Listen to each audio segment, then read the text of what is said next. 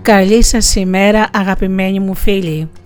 Είναι η εκπομπή «Μύθοι και πολιτισμοί» με τη Γεωργία Αγγελή στο μικρόφωνο.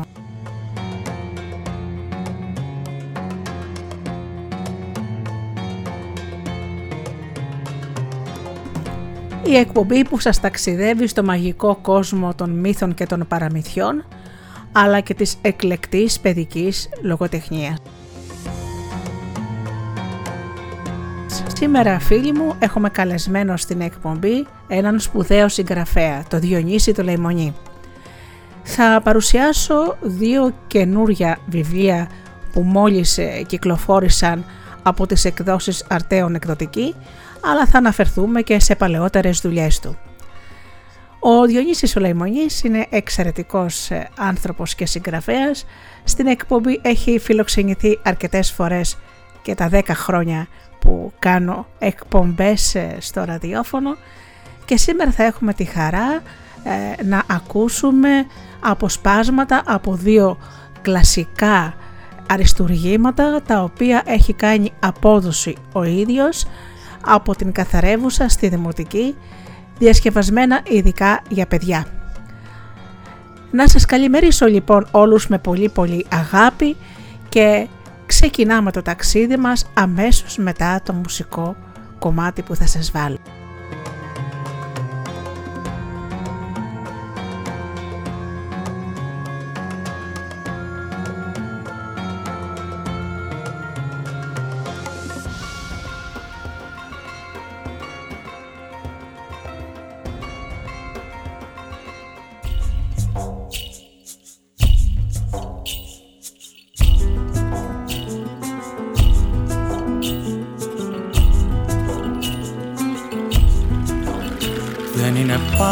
Χρυσό ό,τι έχει λάμψει.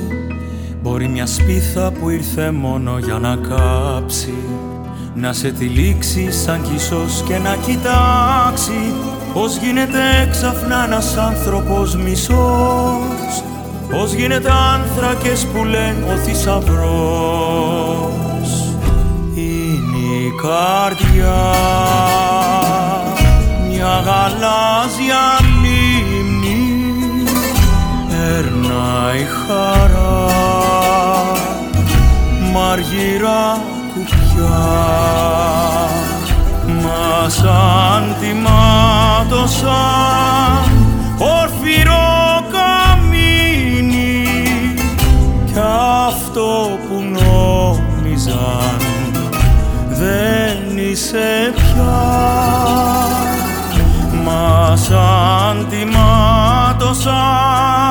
σαν τιμάτωσαν πορφύρο καμίνι.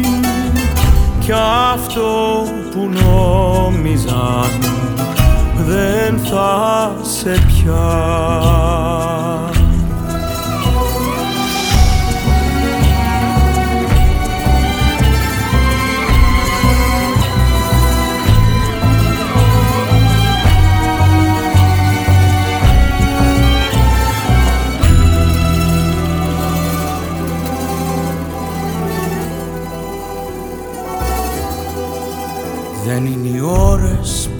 φάνηκαν αιώνες ενώ μικρές του ωκεανού ήταν σταγόνες Υπάρχουν άγραφοι και αόρατοι κανόνες που κάνουν έξαφνα το θέλω μακρινό.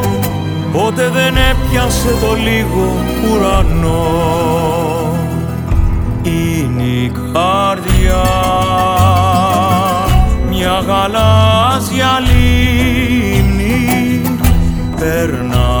περνάει χαρά μαργυρά κουπιά.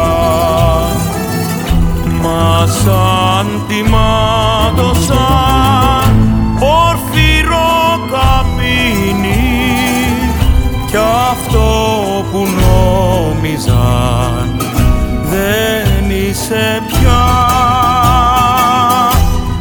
Σαν τιμάτωσαν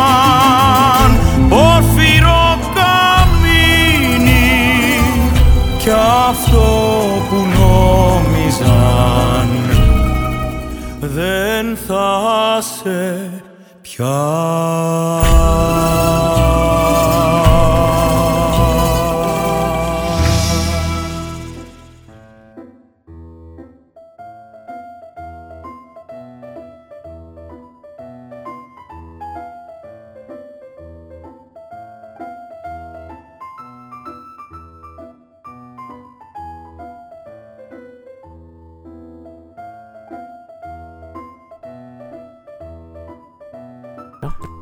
Πριν ξεκινήσουμε με το πρώτο διήγημα, να πω μερικά πράγματα για το Διονύση του Λαϊμονή. Ο Διονύσης ο Λαϊμονής γεννήθηκε στο Ετωλικό όπως και εγώ. Είμαστε συμπατριώτες. Σήμερα ζει και εργάζεται στη δευτεροβάθμια εκπαίδευση στο Βόλο. Είναι απόφυτος της φιλοσοφικής Ιωαννίνων, κάτοχος πιστοποιητικού κατάρτισης στη δημιουργική γραφή και απόφυτος του τμήματος δημιουργικής γραφής του ΕΑΠ.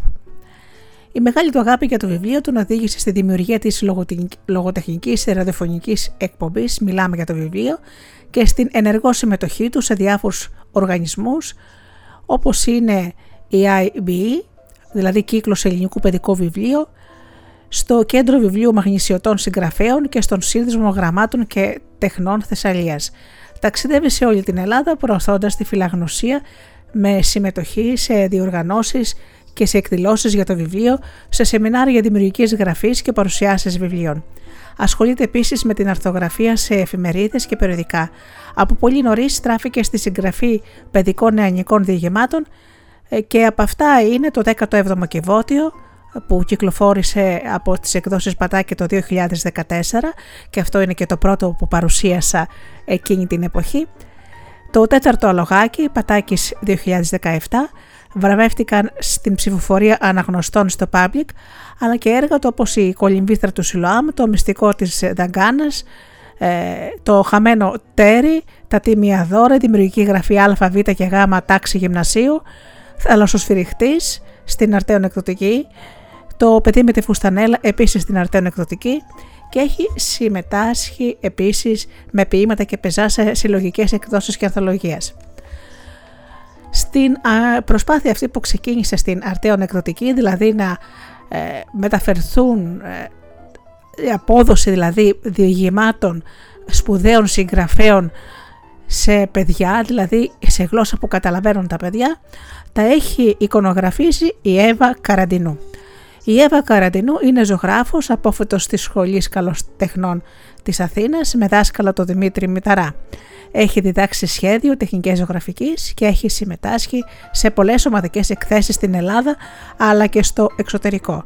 Ασχολείται επαγγελματικά με τη βυζαντινή γεωγραφία, το σχεδιασμό και τη μελέτη εσωτερικών χώρων, καθώς και με την εικονογράφηση παιδικών βιβλίων. Συνολικά έχει εικονογραφήσει πάνω από 200 παιδικά βιβλία. Και τώρα θα πούμε για τη στραβοκόστενα. Η στραβοκόστενα είναι διήγημα του Αργύρη Εφταλιώτη. Ο Αργύρης Εφταλιώτης γεννήθηκε στον Μόλιβο της Λέσβου το 1849 και το πραγματικό του όνομα ήταν Κλεάνθης Μιχαηλίδης και το ψευδόνυμό του προέκυψε από την ίδια την ε, νοσταλγία του για την πατρίδα, την Εφταλού, ένα ακρογιάλι της Λέσβου. Στον Μόλιβδο διδάχθηκε τα πρώτα του γράμματα από τον πατέρα του και δάσκαλο Κωνσταντίνο Μιχαηλίδη, ο οποίος είχε ιδιωτικό σχολείο και όταν πέθανε το 1866, ο 17χρονος τότε Αργύρης τον διαδέχτηκε σαν δάσκαλος στο σχολείο του. Λόγω των οικονομικών προβλημάτων που αντιμετώπισε, αναγκάστηκε τελικά να εργαστεί σαν έμπορος στον θείο του στην Κωνσταντινούπολη και κατόπιν στο Μάντσεστερ της Αγγλίας. Εκεί γνώρισε τον Αλέξανδρο Πάλι, ο οποίος ήταν λογοτέχνης, μεταφραστής και υποστηρικτής για την επικράτηση της δημοτικής γλώσσας. Η γνωριμία αυτή τον επηρέασε βαθύτατα, ιδεολογικά και πνευματικά. Η οικονομική όμως κρίση τον οδήγησε τελικά στο εμπορικό ε, οίκο των αδερφών Ράλι στο Λίβερπουλ, όπου παντρεύτηκε την Ελισάβετ Γκράχαμ και αργότερα στη Μοβάη των Ινδιών, όπου εκεί είχε μετατεθεί και ο Πάλι. Εκεί έμαθαν για το γλωσσικό κίνημα του δημοτικισμού του Γιάννη Ψυχάρη, στο οποίο προσχώρησαν αναλαμβάνοντας ηγετικό ρόλο. Η πρώτη λογοτεχνική του εμφάνιση πραγματοποιείται στο Φιλαδέλφιο Διαγωνισμό το 1889 με την ποιητική συλλογή Τραγούδια του Ξενιτεμένου, όπου απέσπασε έπαινο από την Κριτική Επιτροπή. Βέβαια, ο Εφταλιώτης ήδη έκανε μεταφράσεις ποιημάτων και συγγραφή πρωτότυπων ποιητικών έργων σε λογοτεχνικά περιοδικά. Ο Εφταλιώτης συνέχισε να γράφει ποίηματα από το 1891 και στράφηκε στην πεζογραφία καλλιεργώντας τη δημοτική γλώσσα και εστιάζοντας στη λαχτάρα των ξενιτεμένων για την πατρίδα και τον πόνο της ξενιτιάς. Το πρώτο του έργο ήταν οι νησιώτικες ιστορίες το 1894, που είναι συλλογή διηγημάτων όπως η Στραβοκόστενα, με άφθονο ηθογραφικό υλικό και γνήσια ελληνικότητα. Το 1897 συνέγραψε το ιστορικό ανάγνωσμα «Οι φυλάδες του Γεροδήμου», το 1899 το μυθιστόρεμα Μανώλης Ντελμπεντέρης, το 1900 τη Μαζόχτρα, εμπνευσμένο από την Κρήτη και τις επαναστάσεις της και το θεατρικό έργο Βουρκόλακας. Επίσης έκανε και ιστορικές μελέτες όπως την ιστορία της Ρωμιοσύνης το 1901 και ιστορικά ξεγυμνώματα 1908. Το 1914 άρχισε να μεταφράζει την Οδύσσια του Ομήρου, όμως η υγεία του είχε ήδη κλονιστεί. Αποσύρθηκε στην πόλη Αντίμπ της Νότιας Γαλλίας όπου άφησε και την τελευταία του πνοή σε ηλικία 74 ετών.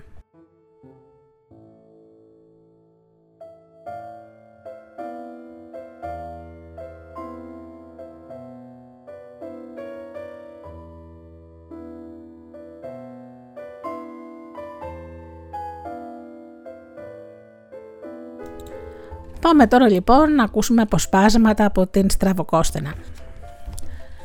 Λένε πως ένα κακό μάτι καλό θα φέρει. Έτσι και από μία μπόρα μπορεί να ξεφιστρώσει μια ιστορία. Γιατί αν δεν μας έπιανε νεροποντή στο ξοκλήσι του αήλια, αν δεν άνοιγαν οι κρουνοί του ουρανού στα κεφάλια μας, πάνω σε εκείνο το ψηλότερο βουνό του νησιού, και αν δεν μου λέγανε να πάω σε αυτό το χωριό να βρω καταφύγιο, δεν θα είχα γνωρίσει την Αρχόντισα και δεν θα είχα μάθει ποτέ την ιστορία της Τραβοκόστενας. Επέστρεφα από τη χώρα καβάλα στο λογό μου μετά από μιας ολάκυρης μέρας περιπλάνηση ανάμεσα στα βουνά και στα κακοτράχαλα μονοπάτια τους που κρύβονταν μέσα σε λαγκαδιές. Παρέα μου είχα έναν οδηγό που από μικρός συνήθιζε να μιλάει στα λογό του και να το ακούει που το μιλούσε λες και είχε ανθρώπινη φωνή. Έτσι εξηγείται που το φτωχό ζώο τράβαγε μπροστά παρά τις δυσκολίες, δίχως να βγάζει παράπονο από τα νοτισμένα ρουθούνια του, ακροβατώντας ανάμεσα σε πέτρες και αγκάθια.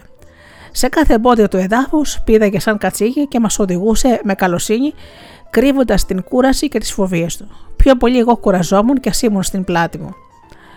Στην πλάτη του. Αφού με ενοχλούσε το σαμάρι από την πολύ ωρή πορεία και μου τρύπαγαν τα πλευρά τα σκηνιά που κράταγαν τα πράγματά μου δεξιά και αριστερά, ο ήλιος είχε ήδη βασιλέψει, άρχισε να σκοτεινιάζει γύρω μας και στη θέση του είχε σηκωθεί ένα μισοφέγγαρο που θα μας συντρόφευε από εδώ και πέρα, όμως είχαμε ακόμα πολύ δρόμο μπροστά μας. Θα προφτάσουμε τουλάχιστον να ανεβούμε τα βουνά και να κατεβούμε στον κάμπο πριν χαθεί πίσω μας το φεγγάρι, ρώτησε το σύντροφό μου. Μα απάντηση δεν πήρα. Προβληματισμένο σήκωσα το βλέμμα μου και αντίκρισα τα σύννεφα που είχαν βαλθεί να μαζεύονται πολιτικά από πάνω μας. Το χειρότερο που θα μπορούσε να μας τύχει τώρα είναι μέσα, τώρα μέσα στο δάσος. Δεν πέρασαν παρά λίγα λεπτά όταν άρχισε ένα πανηγύρι από στραπόβροντα. Ένα στροπελέκι μας έκοψε τη χολή και γύρω μας ακουγόταν τα μουγκριτά του καιρού. Βουητό, σωστός χαλασμός που έφερε χοντρές ταλαγματιέ, αραιές, στην αρχή πιο πυκνές, στη συνέχεια πάνω στα φύλλα και στα κορμιά και στο χώμα. Τώρα μάλιστα μουρμούρωσα σχεδόν μέσα από τα δόντια μου, ενώ οι αστραπές κυβροντές δυνάμαμαν. Σωστή βροχή βουνού που λένε. Σε λίγο πήρα να κολλάνε τα ρούχα στο σώμα μας μέχρι να βγούμε σε ένα ξέφετο του δάσους. Ευτυχώς η βροχή δεν άργησε να ηρεμήσει μέχρι που σταμάτησε εντελώς. Κοιτάξαμε πάλι ψηλά. Το μαύρο σύννεφο είχε κάνει τη ζημιά του, δίνοντας τώρα την ευκαιρία στο φεγγάρι να μας χαμογελάει ξανά αλλά πού να γελάσω όταν έτρεμα από το κρύο, Οκτώβρη μήνα. Διέκρινα τότε ένα χωριουδάκι πέρα στη ραχούλα. Τι λες, τραβάμε κατά εκεί πρώτα στον αγωγιάτη; Πάμε, μου, καεί, μου έκανε νόημα εκείνος και αλλάξαμε πορεία. Υπολογίζαμε πως θέλαμε κανένα μισάωρο πορεία με το άλογο. Μισή ώρα που μου φάνηκε αιώνας, έτσι μου σκίδι που είχαμε γίνει βραδιάτικα. Μα όταν φτάσαμε στο έμπα του χωριού, το νερό είχε στεγνώσει και τα πέτελα του αλόγου σπιθοβολούσαν στο πλακόστρατο δρομάκι που το χώριζε σε δύο γειτονιές. Στην είσοδο διακρίναμε ένα φτωχό καφενεδάκι. Πιο πέρα δύο-τρία εργαστήρια και απ' έξω κουβέντιαζαν δυνατά 5-6 λιοκαμένοι χωριανοί. Μάλλον αυτή θα είναι η αγορά του χωριού, είπα μέσα μου. Γεια σας, πατριώτες, πού μπορούμε να περάσουμε απόψε ετούτο το βράδυ, ρώτησε χαμογελαστός.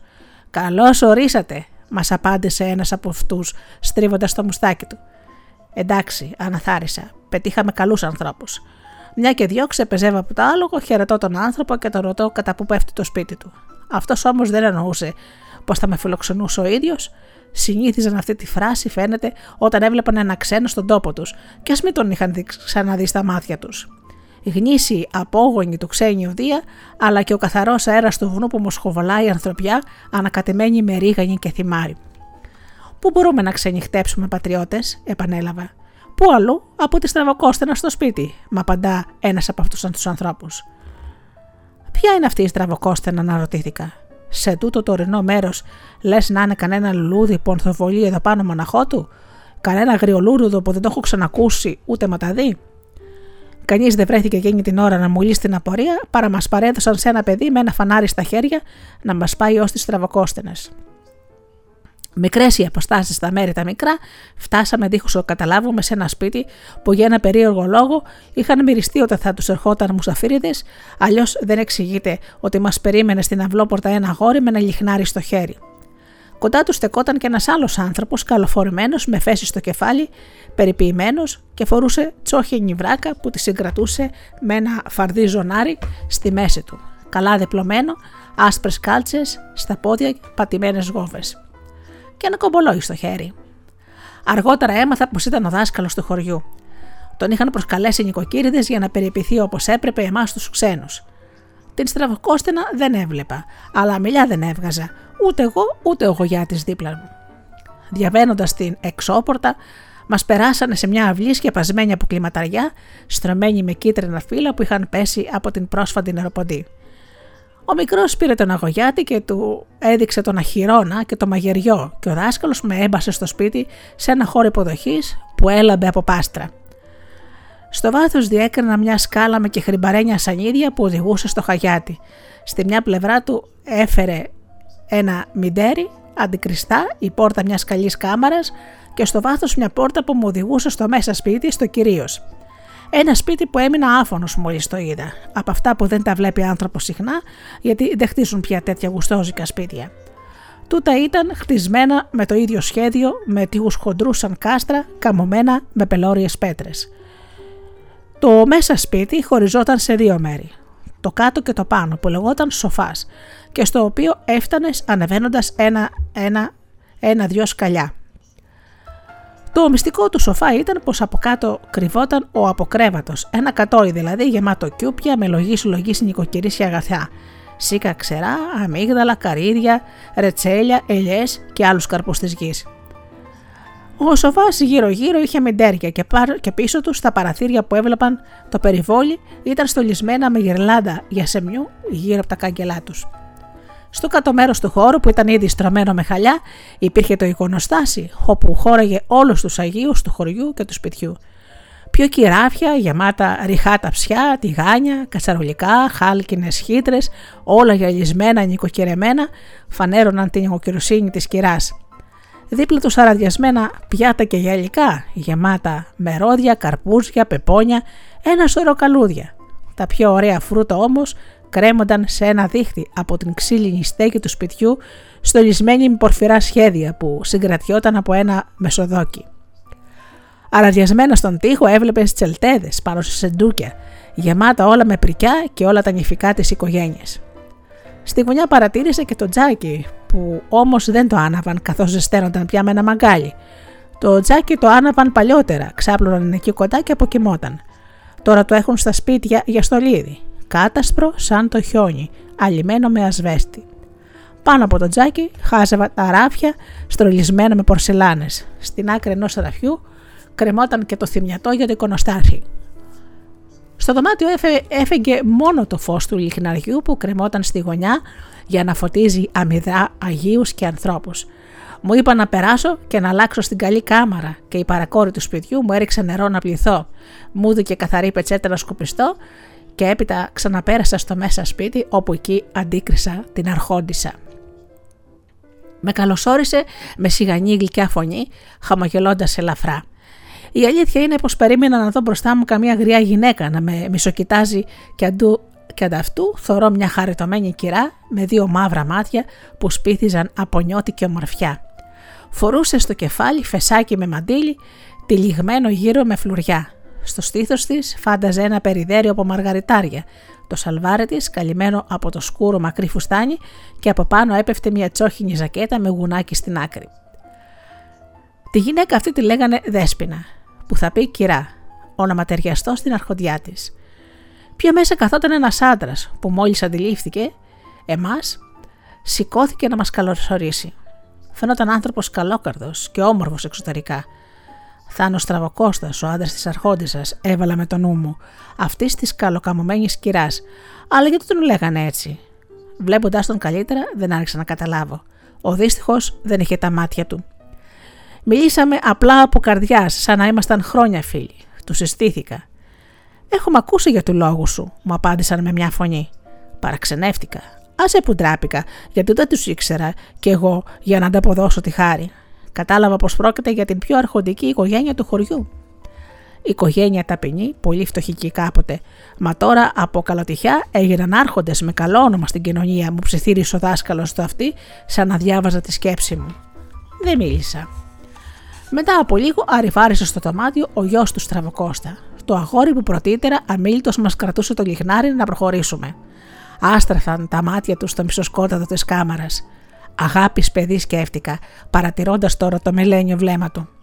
Καθίστε να ξαποστάσετε να πούμε καμιά κουβέντα, είπε ο Στραβοκώστας και χαμογέλασα μηδρά.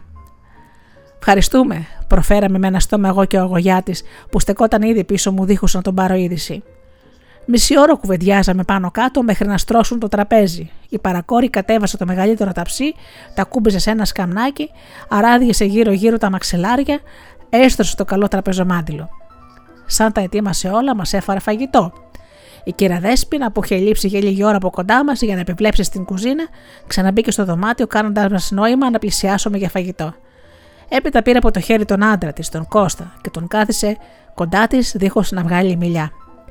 Κάναμε το σταυρό μας, ευχηθήκαμε το καλό σας βρήκαμε και αρχίσαμε να τρώμε με όρεξη. Ο Κυρκώστα φαινόταν πολύ ζωηρός άνθρωπος. Τον βλέπαμε πιο καθαρά τώρα κάτω από το φως της λάμπας. Όλα πάνω το μιλούσαν εκτός από τα δυο του μάτια. Ρωτούσε να μάθει τι είδα, τι έμαθε στα ταξίδια που είχα κάνει. Σαν το διηγιόμουν, άφηνε στην άκρη το φαγητό γυρνώντας το κεφάλι προς τη φωνή μου. Τα χείλη του τρεμόπιζαν από περιέργεια. Η κυρία Δέσπινα δεν μιλούσε πολύ. Μετρημένες κουβέντες, μα μυαλωμένες. Όλο της το πρόσωπο, οι κινήσεις ακτινοβολούσε χάρη, ομορφιά και σεβασμό. Την κοίταζες και να ρωτιώσουν αν είχες ξαναδεί σε όλο τον κόσμο πιο τυχερή γυναίκα και πιο ευτυχισμένο άνθρωπο. Το αγόρι είχε από ώρα μείνει σιωπηλό, απαντούσε μόνο όταν το ρωτούσαμε κάτι εμείς. Ο δάσκαλος πάλι τρογόπινε με όρεξη και με μια ευγένεια χυμένη στο πρόσωπό του. Κάθε φορά που εμείς μιλούσαμε για έναν άγνωστο τόπο, άκουγε με περισσό ενδιαφέρον. Τόσα χρόνια διδάσκοντας γεωγραφία στα παιδιά, είχε τις δικές του εμπειρίες, μα έπιανε τις νέες πληροφορίες διψασμένος να μάθει περισσότερα για να δώσει περισσότερα στους μαθητές τους. Μέχρι την Αθήνα είχε φτάσει χάρη μου, περηφανεύτηκε, μα ο κόσμος είναι περίεργος. Κούνησα το κεφάλι μου συμφωνώντας μαζί του. Σαν αποφάγαμε, η παρεκόρη μας έφερε μια λεκάνη να νυχτούμε, ενώ η ίδια σήκωνε το τραπέζι. Η κυρία Δέσπινα αμήλυτη πήρε το εργό χειρό της και κάθεσε σε μια πολυθρόνα δίπλα στο παραθύρι. Εμείς συνεχίσαμε την κουβέντα μας. Ο μικρός τώρα με παρακολουθούσε με ενδιαφέρον. Απόρρισε και η μάνα του που ακόμα δεν είχε φύγει να κοιμηθεί. Αυτός κοιμάται γιορτές και σκόλες με τις κότες, σχολίασε ψωμογελώντας.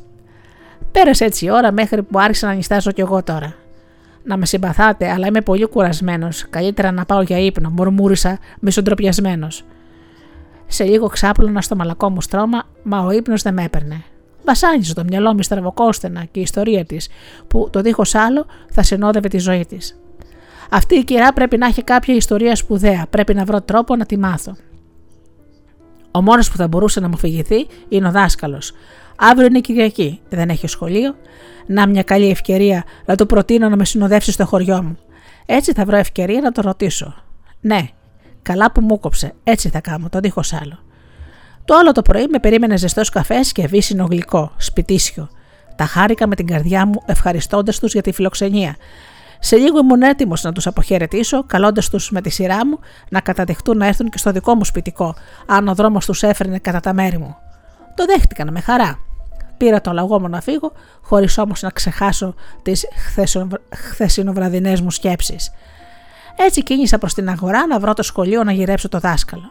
Μα εκείνος βρισκόταν ήδη στην αγορά, ανάμεσα σε συγχωριανούς του, πίνοντας το καφεδάκι του, ντυμένο στην τρίχα. Φαίνεται πως εκκλησιάστηκε πρωί-πρωί και τώρα το είχε ρίξει στο κουβεντελόι και τον πλησίασα θαρετά. Καλημέρα, κύριε δάσκαλε. Καλημέρα και σε σένα. Ήρθε η ώρα να μας κουνήσει το μαντίλι. Ναι, Όμως τι θα έλεγες, αφού σ' αρέσουν τα ταξίδια, να με συνοδεύσεις ως το χωριό μου; Γυρνάς πίσω το χιά το πρωί τις Δευτέρες. Σαν άκουσα την πρότασή μου, τον είδα λίγο διστακτικό. Σαν, του πρότεινα, σαν να το πρότεινα να με πάει ως την άκρη του κόσμου. Τι κοσμογυρισμένος ήταν αυτός που σκέφτεται ένα τόσο κοντινό ταξίδι, σκέφτηκα. Και δεν το έβαλα κάτω. Τουλάχιστον έλα στα μισά, ώστε να γυρίσεις πίσω κατά το μεσημέρι. Δεν μπορούσε να το αρνηθεί. Σε λίγο καβαλίκυψε το γαϊδαρό του, έτοιμος να με συνοδεύσει. Βγαίνοντας από το χωριό, αρχίσαμε ανάμεσα, ε, να περνάμε ανάμεσα σε λιοστάσα, όπου οδηγούσαν δυνατές φωνές και χάχανα. Ήταν τα παλικάρια του χωριού που ράβδιζαν τα δέντρα, ενώ οι κοπελιές μάζευαν τις ελιές σιγοτραγουδώντας. Αν και Κυριακή ο καιρός δεν σήκωνε άργητες. Ο βλογημένο καρπός έπρεπε να μαζευτεί πριν πιάσει για τα καλά ο χειμώνας. Κοιτάγαμε ολογερά μας και όλο ρωτούσε το δάσκαλο τι είναι το, το κτήμα, τι είναι στο άλλο. Κάποτε ήρθε η κουβέντα εκεί που επιθυμούσα. Τι είναι αυτό το κτήμα, δάσκαλε, πλούσιο και περιποιημένο το βλέπω. Της τρεβοκόστηνα. Μπα, της κυράς, σχολίασε φωναχτά. Της κυράς, όπως το λες. Να φανταστείς πως κάποτε ήταν φτωχοί άνθρωποι. Μα γίνανε νοικοκυρέοι. Ταχιά όπως σου είπα και χθες, αν μ' άκουσες. Πώς δεν σ' άκουσα. Μωρέ, μπράβο, πώς τα κατάφεραν. Πες μου να σε χαρώ. Πώ αυτός ο άνθρωπος έχασε τα μάτια του. Και η γυναίκα του, χαριτωμένη μου φάνηκε, αρχόντες από τις λίγες. Όσο έχουμε ακόμα δρόμο, ιστόρισέ μου τα. Ο Θεός ευλόγησε τα έργα τους, άνθρωπέ μου. Δάσκαλε, καλός και άγιος ο Θεός. Μ' άφησε τα δασκαλίστικα λόγια και πες μου με απλές κουβέντες. Καθαρές για τούτα που σε ρωτώ. Την κυριακάτικη γλώσσα κράτατε για τις επίσημες στιγμές για το σχολείο. Το ταξίδι θέλει την άλλη γλώσσα, τη λαϊκή, τον τσίγκλισα. Και εκείνος, άνθρωπος έξυπνος και καλοσυνάτο, μπήκε στο νόημα. Χαμογέλασε σαν παιδί, σημάζευε το κουβάρι της ιστορίας και άρχισε να διηγείται.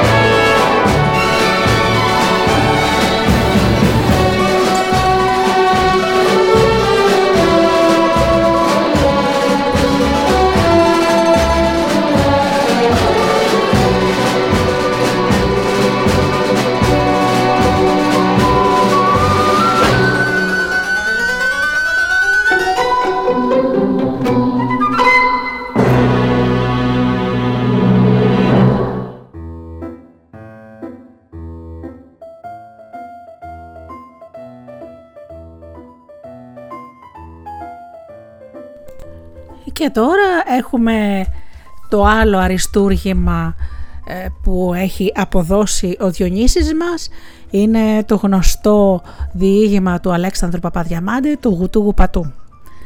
Είναι ένα από τα αγαπημένα μου διηγήματα του Αλέξανδρου Παπαδιαμάντη και σας λέγω ότι ο Διονύσης έχει κάνει εξαιρετική δουλειά στην απόδοσή του καθώς γνωρίζετε όλοι ότι ο Αλέξανδρος Παπαδιαμάντης έγραφε σε αρχαΐζουσα καθαρεύουσα με στοιχεία σκιαθώτικης, ε, σκιαθώτικης ομιλίας, δηλαδή ιδίωμα της σκιαθώτικης ε, γλώσσας, με αποτέλεσμα για πολλά χρόνια τα υπέροχα και τα αριστουργήματα που έχει γράψει, υπέροχα βιβλία και υπέροχα διηγήματα, να είναι μόνο για τους λίγους που μπορούν να τον καταλάβουν. Ευτυχώς υπήρξαν άνθρωποι που έχουν αποδώσει ε, τα υπέροχα αυτά έργα στην δημοτική γλώσσα, έτσι γίνονται πιο βατά ε, στους ανθρώπους και ο Διονύσης βέβαια σκέφτηκε και πολύ καλά έκανε τα παιδιά.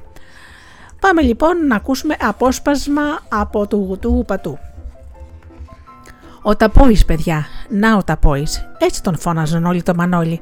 Οι νταΐδες του χωριού του έριχναν πέτρες, τα κορίτσια τον κορόιδευαν και τα μικρά παιδιά τον φοβόντουσαν. Ακόμα και τα μωρά με το φόβο του φτωχού Ταπόη έτρωγαν το φαγητό τους.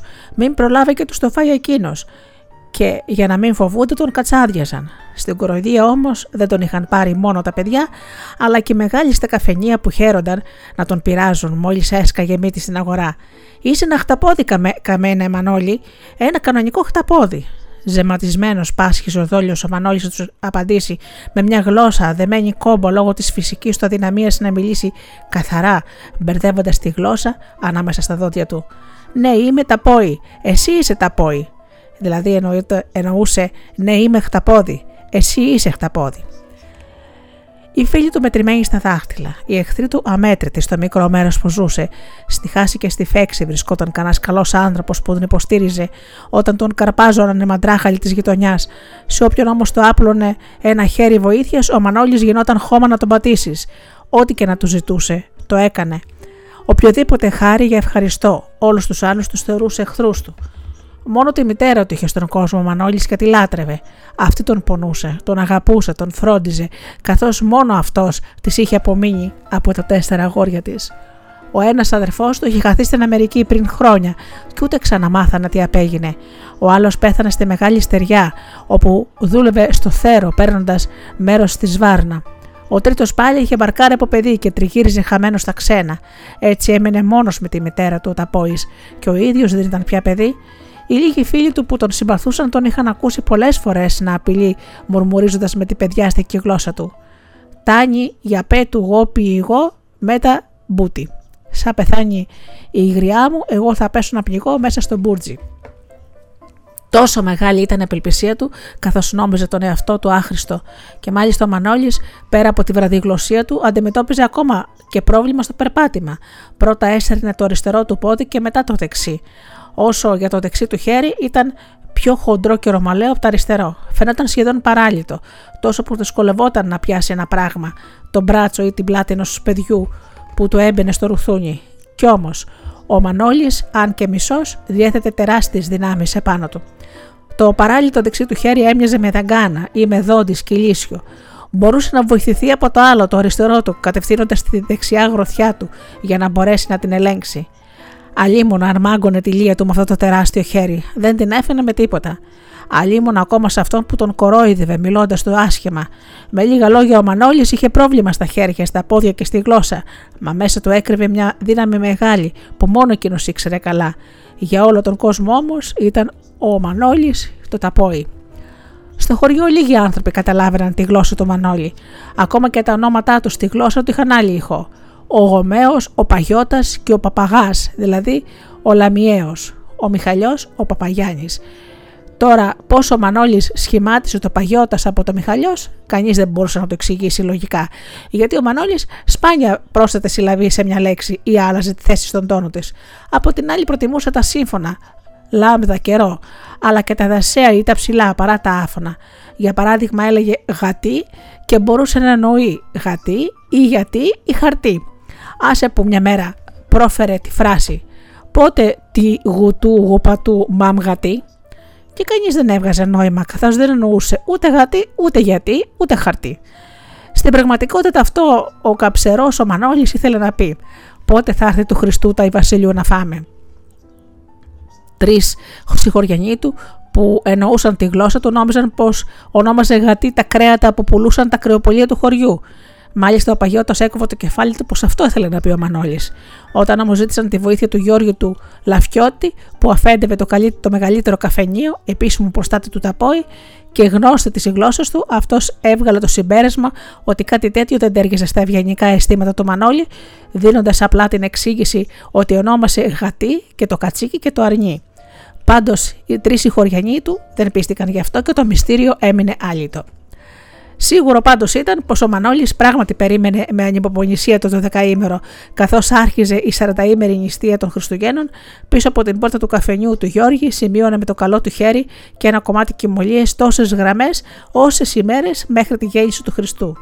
Κάθε πρωί πριν τον κεράσει ένα γλυκό και ένα, ή ένα καφεδάκι ο κ. Γιώργης, φρόντιζε να σβήνει μια γραμμή, γεμάτος χαρά που οι γραμμές λιγόστευαν.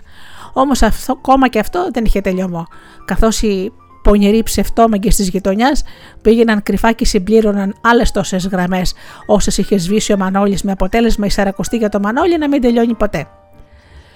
Παρ' όλα αυτά, ο Δεκέμβρης έφτασε και ο Ανικόλα ήδη άσπρισε τα γένια του και ερχόταν η σειρά του Αϊσπυρίδου να ανασπρίσει τα δικά του.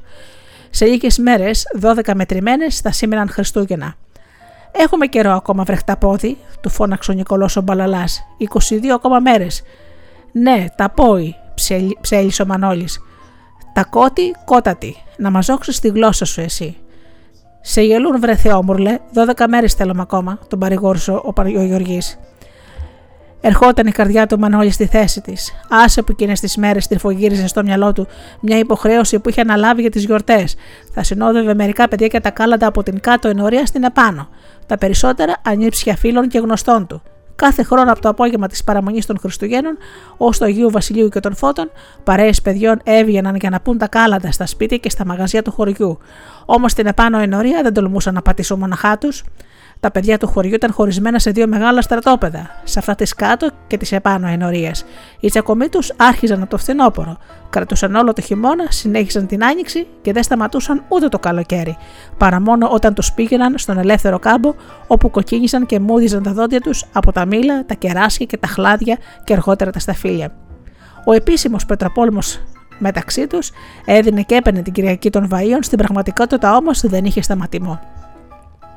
Στην επάνω ενορία ψηλά από το βράχο κυριαρχούσε ο φοβερός και τρομερός τσιλότατος, ψηλός σαν τον βράχο, όπου είχε στήσει το βασίλειό του, σγουρομάλης, αχτένιστος, ξεσκούφωτος, ξυπόλυτος και σκληρός. Ο τσιλότατος θεωρούταν ο μεγάλος αρχηγός των παλικαράδων της επάνω ενορίας και όλου του χωριού. Τα πόδια του χοντρά με λαμψά και φαρδιά σαν κατάρτια πλοίου. Φορούσε συνήθως μια παρδαλή φανέλα αντί για πουκάμισο ή πανοφόρο και κοντό παντελόνι χειμώνα καλοκαίρι. Κανείς δεν περνούσε από εκεί, ούτε παιδί, ούτε νέος, ούτε γέρος χωρίς την αδειά του. Και αν δεν έπαιρνε την αμοιβή που ήθελε, δεν άφανε καμιά νοικοκυρά ή φτωχή χείρα να περάσει από τα λιμέρια του. Αν δεν τούτενε μερίδιο από όσα έβγαζε η γαροφολιά η, φερνούρ, η φουρνάρισα, δεν της επέτρεπε να ψήσει τα ψωμιά.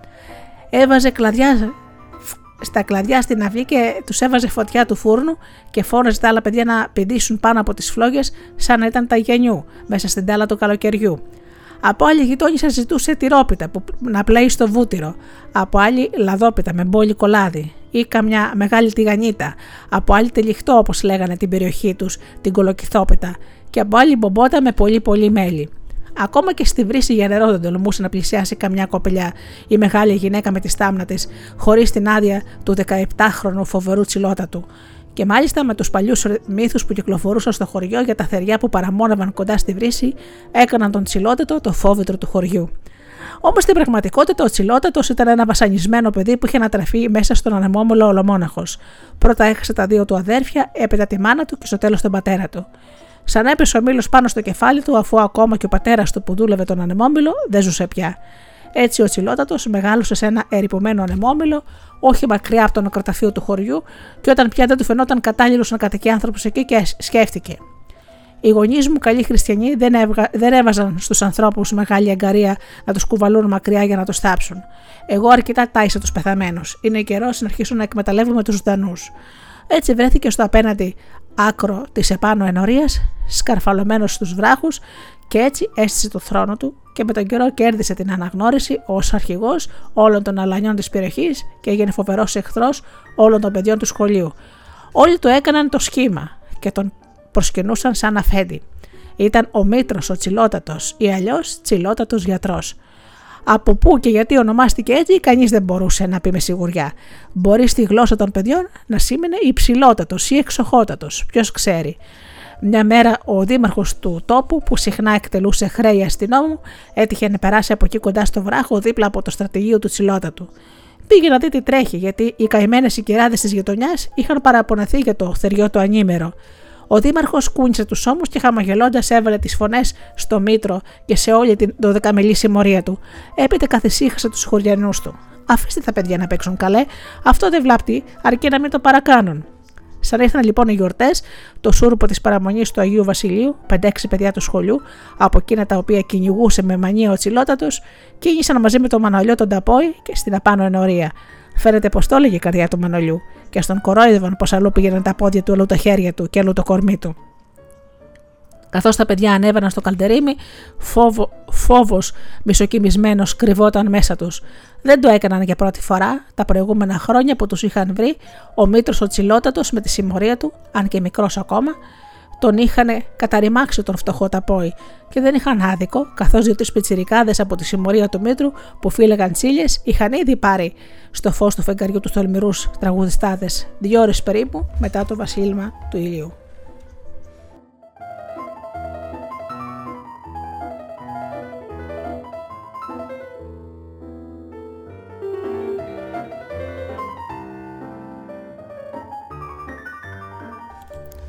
Ο Ταπόης έρχεται να μας φέρει και λεπούρια, έδωσαν ραπόρτο στο μήτρο τον Τσιλότατο. Είναι πολύ, ρώτησε ένας μάγκας που στεκόταν στο πλευρό του μήτρου.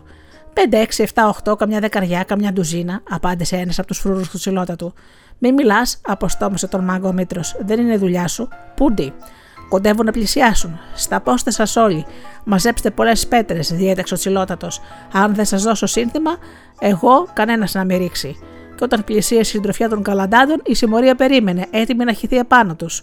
Αλλά ο Μήτρος διέταξε να μείνουν ταμπορωμένοι στα πόστα τους. Θα τους πάρουμε από πίσω, να ψωμώσουν πρώτα, πρόσταξε κατά λέξη, και ύστερα; Και α, αναδύθηκε από τις κρυψόρες μια βοή πειθαρχίας. Να ψωμώσουν, εννοούσε ο Μήτρος να μαζέψουν λεφτά, να πούν δηλαδή πρώτα τα κάλαντα στα σπίτια και να οικονομήσουν. Ύστερα θα τους έκαναν επίθεση και θα τους άρπαζαν τον παρά και θα τους έδαιναν και ένα χέρι ξύλο για το χρόνια πολλά. Τις πέτρες που είχαν μαζέψει θα τις χρησιμοποιούσαν. Μόνο αν τυχόν το έβαζαν στα πόδια. Ο Ταπόης με την παρέα του. Εν τω μεταξύ, τα παιδιά της κάτω ενορία χωρίστηκαν σε δύο ομάδες. Κάθε μια χώθηκε σε δύο μαγαζιά και άρχισαν να τραγουδούν τα Αγιοβασιλιάτικα κάλαντα. Ενώ ο Μανώλης είχε ήδη κολλήσει σαν βεντούζα στην πόρτα ενός μαγαζιού, έχοντας μάτια και αυτιά ορθάνυχτα. Τα παιδιά μπήκαν και σε άλλα μαγαζιά. Στη συνέχεια πήραν να χτυπούν τις πόρτες, μπαινοβγαίνοντα σε σπίτια γνωστών τους. Ο Μανώλης πάντα εκεί τους παρέστηκε φρουρός ακίμητο, ενώ η συμμορία του τσιλότα του πάντα κρυμμένη τους ακολουθούσε, αναβάλλοντας την επίθεση για αργότερα. Μετά από ώρα, αφού είπαν τα κάλαντα, ο Μανώλης με την παρέα του άρχισαν να κατηφορίζουν στον κεντρικό δρόμο και ο βρόντος των κερμάτων κουδούνιζε στις τσέπες των παιδιών, ενώ ο Ταπόης κοίταζε ολόγυρά του.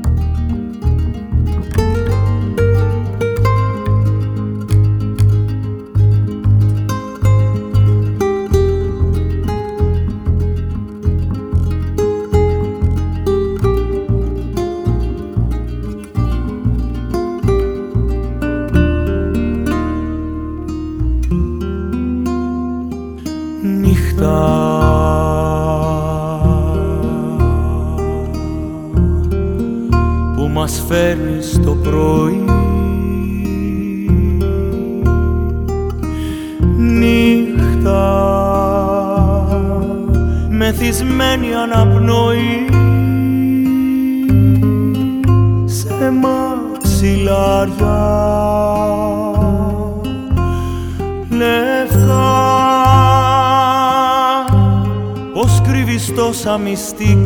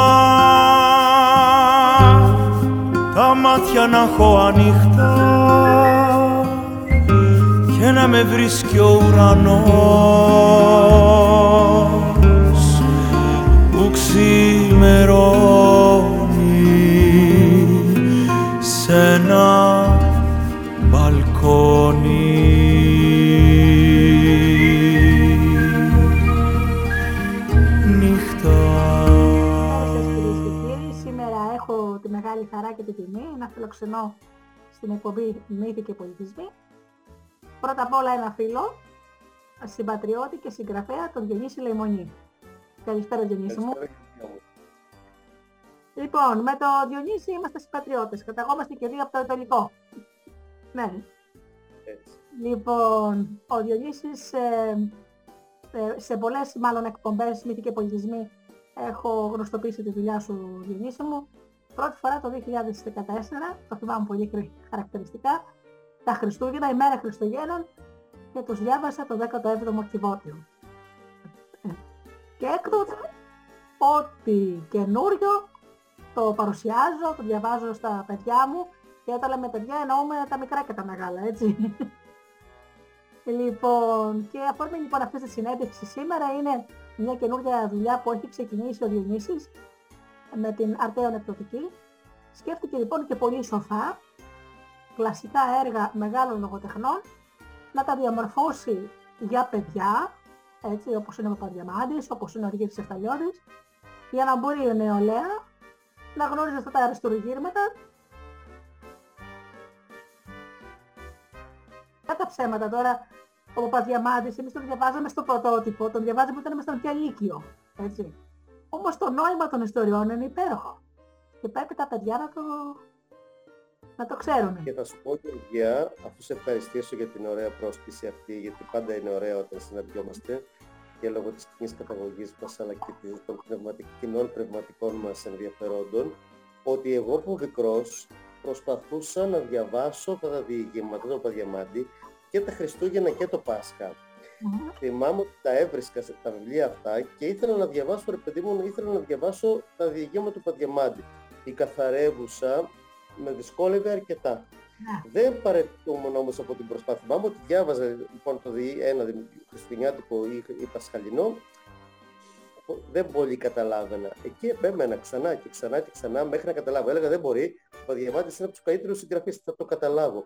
Ναι. Ε, έτσι λοιπόν, ε, ναι, μέχρι που όταν πήγαμε Λύκειο, εντάξει που κάναμε αρχαία και τα λοιπά και εξηγηθήκαμε και με τη γλώσσα, καθαρεύωσε περισσότερο, το διαβάσαμε. Αλλά γιατί να φτάσουμε ως τότε για να τα διαβάσουμε και να καταλάβουμε Διαμάντη ε, και Καρκαβίτσα και άλλους και ε, Εφταλιώτη.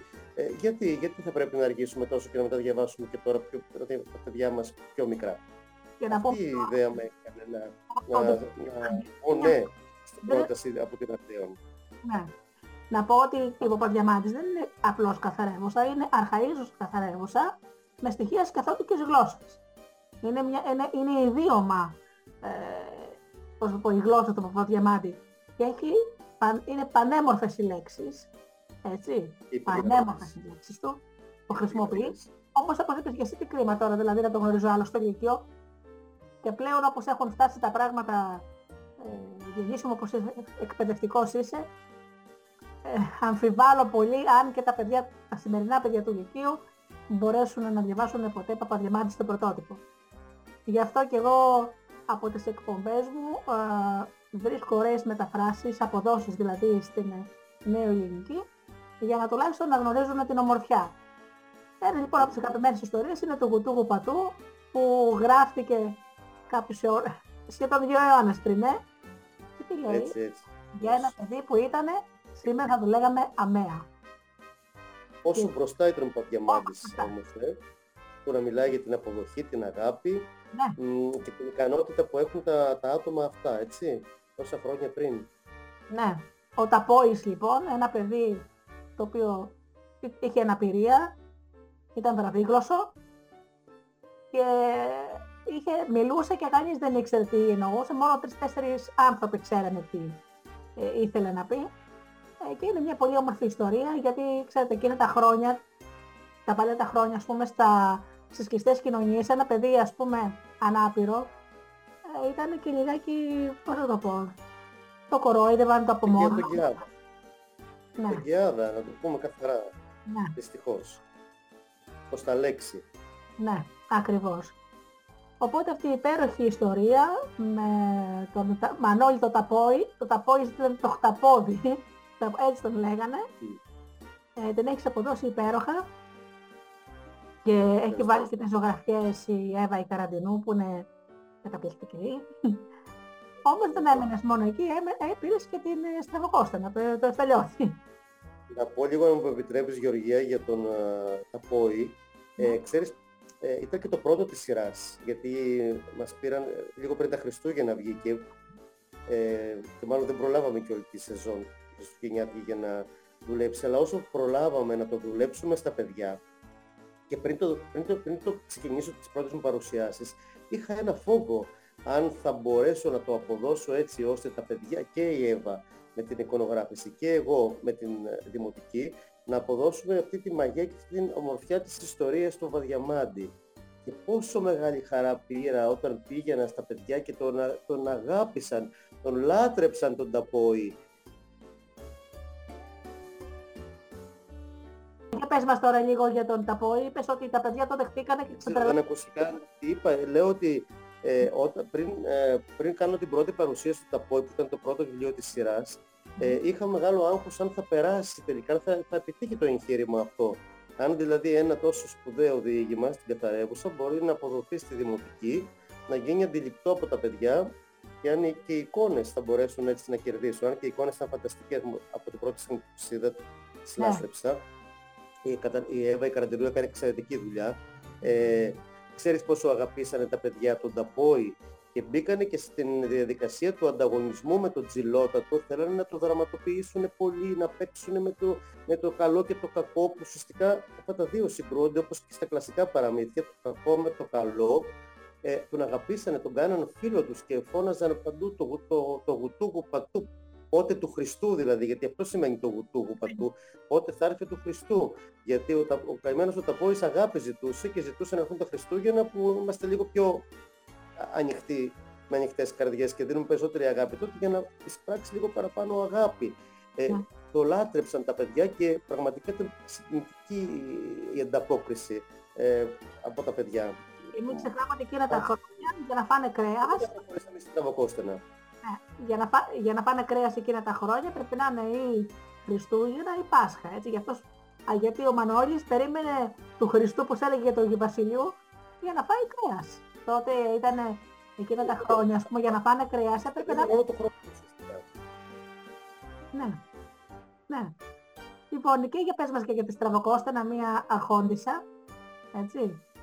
Στραβοκόστενα και η Στραβοκόστενα είναι πάρα πολύ ωραίο. Δηλαδή, ξέρεις, ε, με αυτή τη διαδικασία που με έχουν βάλει από τις εκδόσεις Αρτέων, μου, κάνει, μου έχει κάνει πολύ καλό αυτή η διαδικασία. Γιατί, γιατί και εγώ δεν είχα διαβάσει κάποια διηγήματα, όλα τα διηγήματα αυτών των σπουδαίων διηγηματογράφων, συγγραφέων, κλασικών. Δεν προλαβαίνουμε, Γεωργία, να διαβάσουμε τους κλασικούς συγγραφείς και για μένα είναι η βάση της ναι. καλής λογοτεχνίας. Ε, έτσι λοιπόν, για να, κάνω, για να επιλέξω ένα από κάθε ναι. συγγραφέα, ε, το διαβάζω, αν όχι όλα, έτσι, το 90% ναι. των έργων του συγκεκριμένου συγγραφέα. Ε, οπότε μόλις διάβασα τη Στραβοκόστενα του Εφταλιώτη, ε, εντυπωσιάστηκα. Είπα στον Άρτο Τζιγκουντούρη, που, τον εκδότη της, ε, της Αρτέων, είπα τελείωσε, ε, αφήνω στην άκρη τα άλλα και θα βάλω αυτό. Γιατί η Στραβοκόστενα είναι μια γυναίκα που ουσιαστικά έχασε την προσωπικότητά της, έγινε η γυναίκα του στραβού Κώστα, που είχε το θάρρος να, να παντρευτεί τον αραβωνιαστικό της, αν και τυφλός, ενώ ήταν αραβωνιασμένη και τυφλώθηκε από ένα τύχημα, ε, και πόσο επίκαιρο μπορεί να γίνει και στις μέρες μας, να τον παντρευτεί και ουσιαστικά τι να γίνει, να γίνει η αρχόντισσα του χωριού. Να γίνει από τη δακτυλοδεικτούμενη που πήρε τον ανάπηρο, να γίνει τελικά ε, η πρώτη κυρία του χωριού. Έτσι, ναι. η πρώτη αρχόντισσα, νομίζω η λέξη αρχόντισσα τα λέει όλα, του χωριού. Είναι λοιπόν μια ιστορία που ένας ε, άνθρωπος που μένει στον δρόμο από μια βροχή, ε, από μια ξεφυγική μπόρα, αναγκάζεται να ψάξει να βρει ένα τόπο διαμονής στο χωριό. Όλοι του λένε σε στραβοκόστενα στα μείνεις. Εκείνος θαυμάζει την αρχοντιά και φεύγοντας από εκεί ο δάσκαλος του χωριού του αφηγείται αυτή την ωραία ιστορία της στραβοκόστενας, του άντρα της και της ωραίας οικογένειας που έφτιαξαν με χάρη στην αγάπη.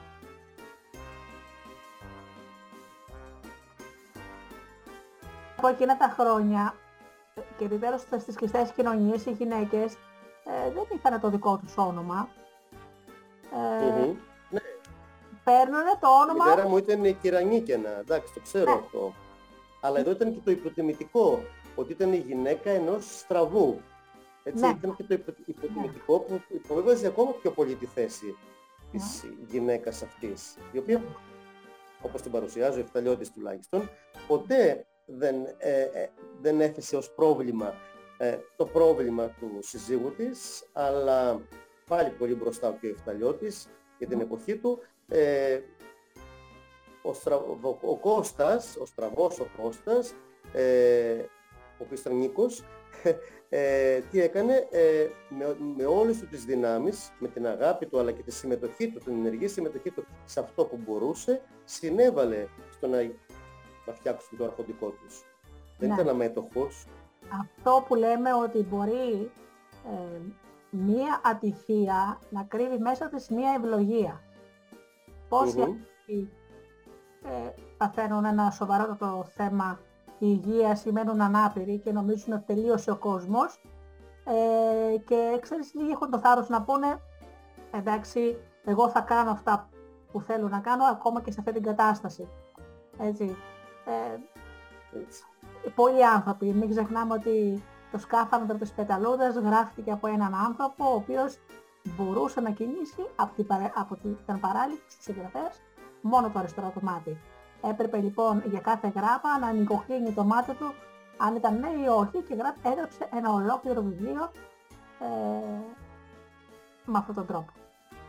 Έτσι, πρέπει λέει, να ήταν πάνω από 30.000 ανοιγοκλεισίματα ματιού και ο άνθρωπος που τον βοηθούσε και τον υποστήριζε να, γράφει, να γράψει αυτό το υπέροχο βιβλίο που δυστυχώς ο άνθρωπος αυτός πέθανε και δεν είδε ότι έγινε τόσο πολύ μεγάλη επιτυχία.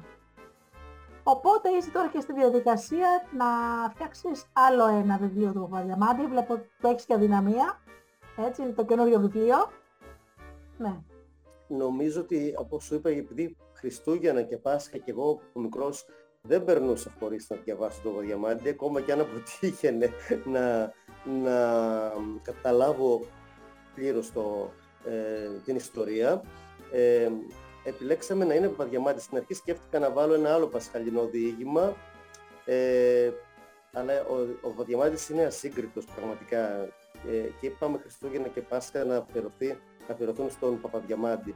Έτσι λοιπόν επέλεξα το υπό την Βασιλική Γκριν, που είναι ένα διήγημα το οποίο δεν το έχουν διαβάσει πολύ, ούτε εγώ το είχα διαβάσει η αλήθεια είναι, το ομολογώ και όπως καθώς ρωτάω τώρα έτσι φίλους μου και ανθρώπους που διαβάζανε πολύ κλασικούς ε, για το διήγημα αυτό, λίγοι το έχουν διαβάσει.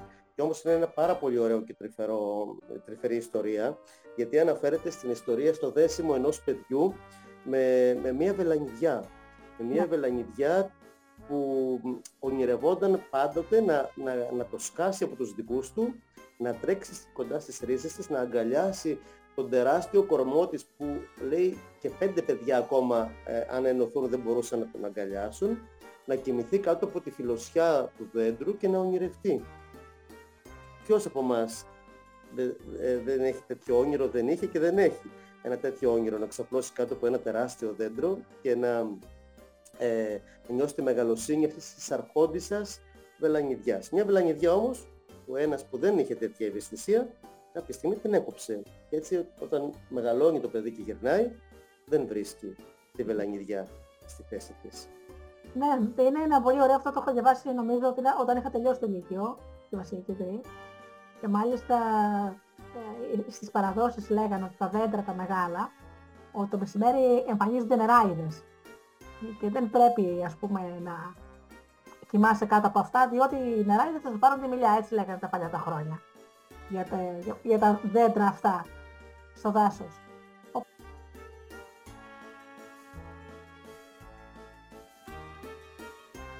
Οπότε όμως εκτός από αυτά τα, την πρόσφατη δουλειά να πούμε ότι έχεις παρευτεί και για άλλα βιβλία. Εγώ θα πω για το πρώτο που αγάπησα από όλη μου την καρδιά, το 17ο εκδότιο.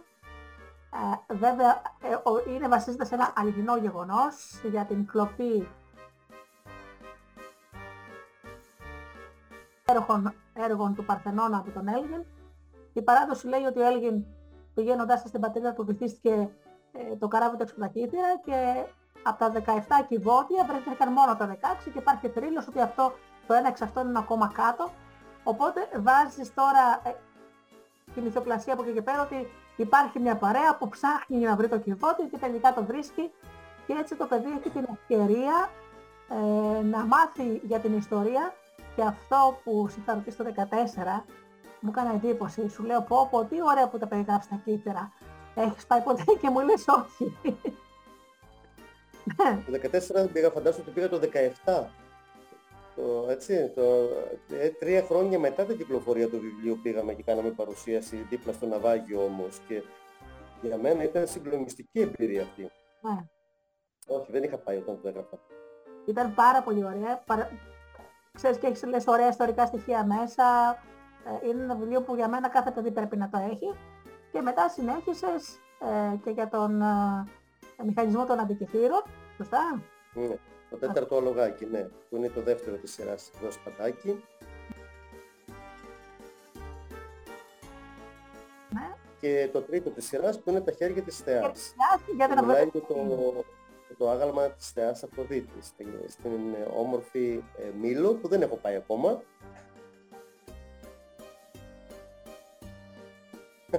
Αλλά ελπίζω να πάω το καλοκαίρι για παρουσίαση. Ωραία εκεί στη σχολεία. Είναι υπέροχα τα μυθιστορήματα τα οποία ε, τα αποδίδεις με τον δικό σου τρόπο έτσι το παιδί έχει την ευκαιρία να μάθει για την ιστορία με ένα ευχάριστο τρόπο. Και μ' αρέσει που οι ήρωές σου είναι παιδιά. Δηλαδή θέλω να πω ότι βλέπεις παιδάκια που μπαίνουν στην διαδικασία και αυτό που λάθρεψα ήταν στο πρώτο σου βιβλίο ότι ένα κοριτσάκι από την παρέα είναι εντελώς τυφλό. Ναι. Ε, με ρωτάνε κάποιοι γιατί βάζω συνέχεια την αναπηρία, γιατί υπάρχουν ήρωες που είναι ανάπηροι στα ιστορήματά μου, στα διηγήματά μου. Ε, μάλλον συμβαίνει ασυναίσθητα και ε, θέλοντας να το δικαιολογήσω, μάλλον θέλοντας να, να τους το δικαιολογήσω, γιατί για μένα δεν υπάρχει δικαιολόγηση, ε, τους λέω, και αυτή είναι η αλήθεια μου, ότι εφόσον στην κοινωνία μας το 11 με 12% των ε, ανθρώπων, ας πούμε στην Ελλάδα, ε, είναι ανάπηρα άτομα, γιατί να μην είναι και μια τέτοια ποσόστοση και στην λογοτεχνία, αφού η λογοτεχνία είναι η ζωή η ίδια. Μα να σου πω κάτι, Ευγενή μου, αυτοί οι άνθρωποι... είναι... γιατί απορρούν κάποιοι και το ρωτούν αυτό. Πρέπει να τους έχουμε απομονωμένους. Πρέπει τα παιδιά... Ναι, γιατί και, και τους είχαμε, Γεωργία, τους είχαμε για πολλά χρόνια απομονωμένους από την ε, λογοτεχνία. Και την ενήλικη και την παιδική.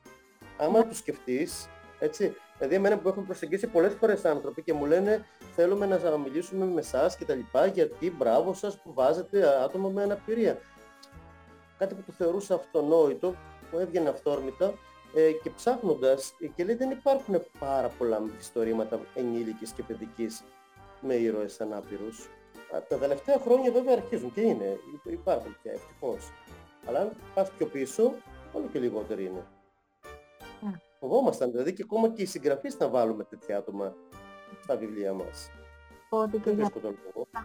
οι άνθρωποι που έχουν κάποιες αναπηρίες είναι ακριβώς σαν και εμάς, έχουν τα ίδια συναισθήματα, τις ίδιες προοπτικές. Yeah.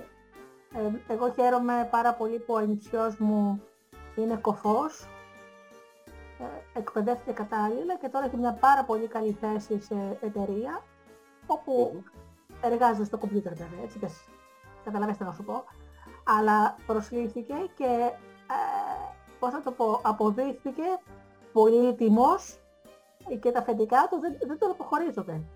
Αυτή τη στιγμή ο Γιάννης μου είναι 30, 30 χρονών και κάτι, είναι ένα πολύτιμο παιδί με εξαιρετικές δεξιότητες και μάλιστα τώρα ήταν μικρός μου έλεγε να το παίρνω βιβλία του Τόλκιν να διαβάζει και του άρεσε πάρα πολύ.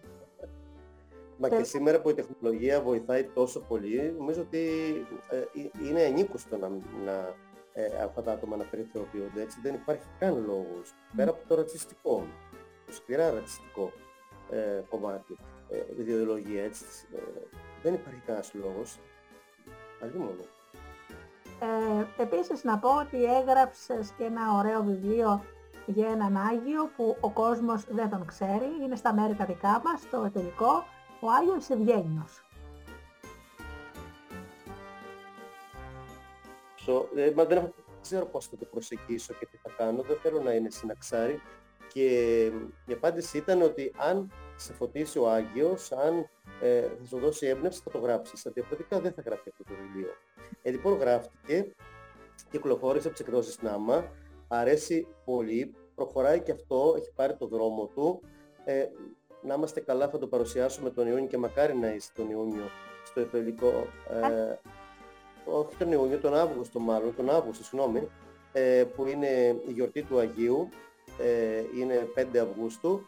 Ε, κάπου εκεί να μπορέσουμε, Γεωργία μου, να το παρουσιάσουμε, γιατί θα ήθελα τα έσοδα από αυτές τις πωλήσεις να μην πάνε, να, τίποτα εγώ, τίποτα κάποιο βιβλιοπωλείο, κατευθείαν από τον εκδοτικό, μήπως μπορέσουμε να φτιάξουμε ένα ωραίο μικρό, πολύ φτωχικό αλλά ωραίο εκκλησάκι, ε, εκεί ακριβώς που ήταν η σχολή του Αγίου, δηλαδή απέναντι από το πρώτο δημοτικό σχολείο του Λυκού, για να ανάβει ένας περαστικός, ένα κεράκι, να προσεύχεται, έτσι, και να γίνει αυτό το μικρό, έτσι, λιώμενο εκκλησάκι ε, για τον Άγιό μας. Πάντως ομολογώ ότι την ύπαρξη αυτού του Αγίου δεν την ήξερα εγώ καν, από σένα την έμαθα. Δεν ήξερα ότι έχουμε Άγιο, Άγιο Ευγένιο. Και... Ούτε εγώ το ήξερα, το ομολογώ.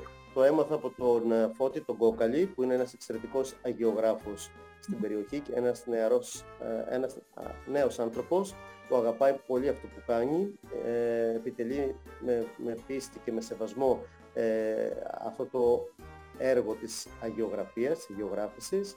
Ο, ο Φώτης λοιπόν με έφερε σε επαφή με τον Άγιο μελέτησα τη ζωή του Αγίου και θέλησα να τη δώσω μυθιστορηματικά, χωρίς όμως να παραποιήσω και την πραγματική ζωή του Αγίου. Έχω πλάσει δηλαδή και επεισόδια μυθοπλαστικά, ε, παίρνοντας πληροφορίες από την πραγματική ζωή του Αγίου Ευγενίου του Γιαννούλη. Να πω λοιπόν τώρα στους ε, ακροατές και θεατές του βίντεο ότι εκτός από εκπαιδευτικός που σημαίνει εργάζεσαι δίπλα στο παιδί όλα, όλη σου τη ζωή, είσαι και παπάς. Και αυτό είναι πάρα πάρα πολύ σημαντικό για ένα συγγραφέα και για ένα εκπαιδευτικό που σημαίνει ότι γνωρίζεις από πρώτο χέρι τις ανάγκες ενός παιδιού. Λοιπόν, ο Διονύσης μας έχει τέσσερα παιδιά. Σωστά; Παιδιά σε εισαγωγικά πια, γιατί είναι αρκετά μεγάλα. Τρία κορίτσια. Τρία κορίτσια και ένα γιο, ναι. Η Χρύσα που έχει φιλοξενηθεί πολλές φορές στην εκπομπή είναι εξαίρετη ψυχολόγος. Το κορίτσι που σπουδάζει στη Θεσσαλονίκη. Η άλλη κόρη; Η άλλη κόρη μεγάλη μου η Μαρία, η οποία είναι καθηγήτρια Αγγλικών και δουλεύει στον Πέργαμο στην Ιταλία σε ένα ιδιωτικό σχολείο, ε, διεθνές σχολείο στην Ιταλία, στον Πέργαμο. Και ο Νικόλας μου, ε, που είναι πυροσβέστης, είναι στη σχολή πυροσβεστών. Oh, τι ωραία. Είναι πολύ σημαντικά αυτά, Διονύσου, γιατί ξέρεις κάτι, ένας ε, πατέρας που έχει ξενυχτήσει, έχει αγωνιά, και όσο ξέρεις, αυτό που λένε ότι τα παιδιά ε, δεν φεύγουν οι ευθύνες όταν μεγαλώνουν τα παιδιά, με, μεγαλύτεροι γίνονται άλλου είδους. Πάλι αγωνία υπάρχει, πάλι αγωνία ε, που είναι το παιδί, αν είναι καλά, ε, αν χρειάζεται κάτι, ακόμα και να παντρευτούν, η δουλειά του πατέρα και της μάνας δεν τελειώνει ποτέ. Άρα λοιπόν τα βιβλία σου έχουν το άρωμα του ανθρώπου που εργάζεται με το παιδί και είναι και πατέρας. Έτσι είναι τελείως διαφορετικό, γι' αυτό είναι υπέροχο. Οι πρώτοι επιμελητές των βιβλίων από μικρά παιδιά, από τρίτη, τετάρτη δημοτικού, τα έβαζα πάντα πριν σταλούν στον εκδότη, περνούσαν από τα χεράκια τους με ένα μολυβάκι για να σημειώνουν, να κυκλώνουν τις λέξεις που δεν καταλαβαίνουν, ε, να σημειώνουν, ε, να τραβάνε γραμμές σε κάποια σημεία που βαριούνται και, έτσι, και αρχίζουν να νιστάζουν ας πούμε, οπότε ήταν οι πρώτοι οι καλοί επιμελητές ε, των ιστοριών μου. Ναι. Παιδιά μου. Ξέρεις, αυτό μου θυμίζει την ιστορία. Ας ομολογήσω. Πολύ ναι. αυστηροί κριτές. Είναι υπέροχα τα παιδιά, για μένα είναι σοφά. Εγώ τα ακούω πάντα. Τη... Κι εγώ. Ίσως υπάρχει και μια ιστορία που δεν, δεν την ξέρει και πάρα πολλοί κόσμος, ότι η Mary Poppins, αυτό το, το πασίγνωστο δημιούργημα, το βιβλίο δηλαδή, ο λόγος για τον οποίο ε, γυρίστηκε σε ταινία και έγινε τεράστια επιτυχία είναι γιατί πρώτες το αγάπησαν οι κόρες του Disney. Αυτός ε, τις έβλεπε κολλημένες με το βιβλίο και λέει κάτι είναι αυτό το βιβλίο, το διάβασε και ξετρελάθηκε και το έκανε τη γνωστή ταινία με την Julie Άτριους. Θέλω να πω ότι με πολλοί ε, άνθρωποι που δημιουργούν, πολλοί δημιουργοί, έχουν τα παιδιά τους ως σύμβουλο. Γι' αυτό τα πιστεύω με τα παιδιά. Σε πάρα πολύ. Έχουν και το θάρρος να σου πούν την αλήθεια, δεν ντρέπονται, αν και πάντα τα παιδιά είναι ειλικρινή έτσι κι αλλιώς. Ακόμα και τα ξένα παιδιά, δηλαδή όταν πηγαίνω εγώ, ξέρεις, ε, με καλούν για ένα βιβλίο το δούλεψαν και η ερώτηση που τους ευνηδιάζει είναι τι δεν σας άρεσε στο βιβλίο. Γιατί πραγματικά με ενδιαφέρει τι δεν τους άρεσε, ε, τι δεν ε, βρήκαν τόσο ενδιαφέρον, που κουράστηκαν, γιατί ε, και θα στο πούν τα παιδιά. Ε, βέβαια συνήθως μου λένε ότι τις αρέσει πάρα πολύ, γιατί το έχουν διαβάσει πολύ και μετά από κάποια χρόνια έχω αποκτήσει ένα κοινό που είναι φανατικό πια και χαίρομαι πολύ γι' αυτό, αλλά κάποιες μικρές υποδείξεις που κάνουν έτσι, ε, και πολλά βιβλία μου επόμενα ξεκίνησαν από την ερώτηση ξαναγράψτε και μια συνέχεια όπως εγώ το 17ο κυβότη που συνεχίστηκε και ίσως συνεχιστεί άλλο πέρα από τα τρία βιβλία. Ε, μου ζητάνε... αγάλματα να γράψει και για την νίκη ναι. να, να μια ωραία ιδέα. Φυσικά, γιατί όχι. Είναι τόσο πολλά τα θέματα, Γεωργία, πραγματικά ενδιαφέρονται και εγώ ξέρεις πώς λειτουργώ. Βάζω τη θέση μου στο, σε, ε, στη θέση του, ενός παιδιού. Λέμε, αν ήμουν παιδί εγώ, τι θα ήθελα να μάθω; Ποια ιστορία είναι αυτή που θα φαινόταν εγωιτευτική. Ε, βέβαια, πάντα λαμβάνω υπόψη και την εποχή, έτσι, και ένα, ένα παιδί του σήμερα. Ε, αλλά γίνομαι ένα μικρό παιδί που λέω, πολύ θα ήθελα να μάθω, τι είναι αυτός ο μηχανισμός; Ε, και τι βρέθηκε εκεί, πώς βρέθηκε, πώς κατέληξε στο βυθό, πού βρίσκεται τώρα, γιατί η Θεά Αφροδίτη δεν έχει χέρια, πήγαν αυτά τα χέρια; Σαν ένα μικρό παιδί ρωτάω. Ε, και προσπαθώ να πιάσω και πάντα λέω ένα σύγχρονο παιδί, άραγε θα αναρωτιόταν. Κι όμως αναρωτιούνται τα παιδιά. Ναι. Όσο και αν εμείς τα θεωρούμε ξεπερασμένα ή α, πολύ παλιά αυτά τα θέματα, ε, τους αρέσει πάρα πολύ να μπαίνουν. Είναι αυτό που λέμε, έχουμε και εμείς την ευθύνη του τι δίνουμε στα παιδιά, πώς το δίνουμε.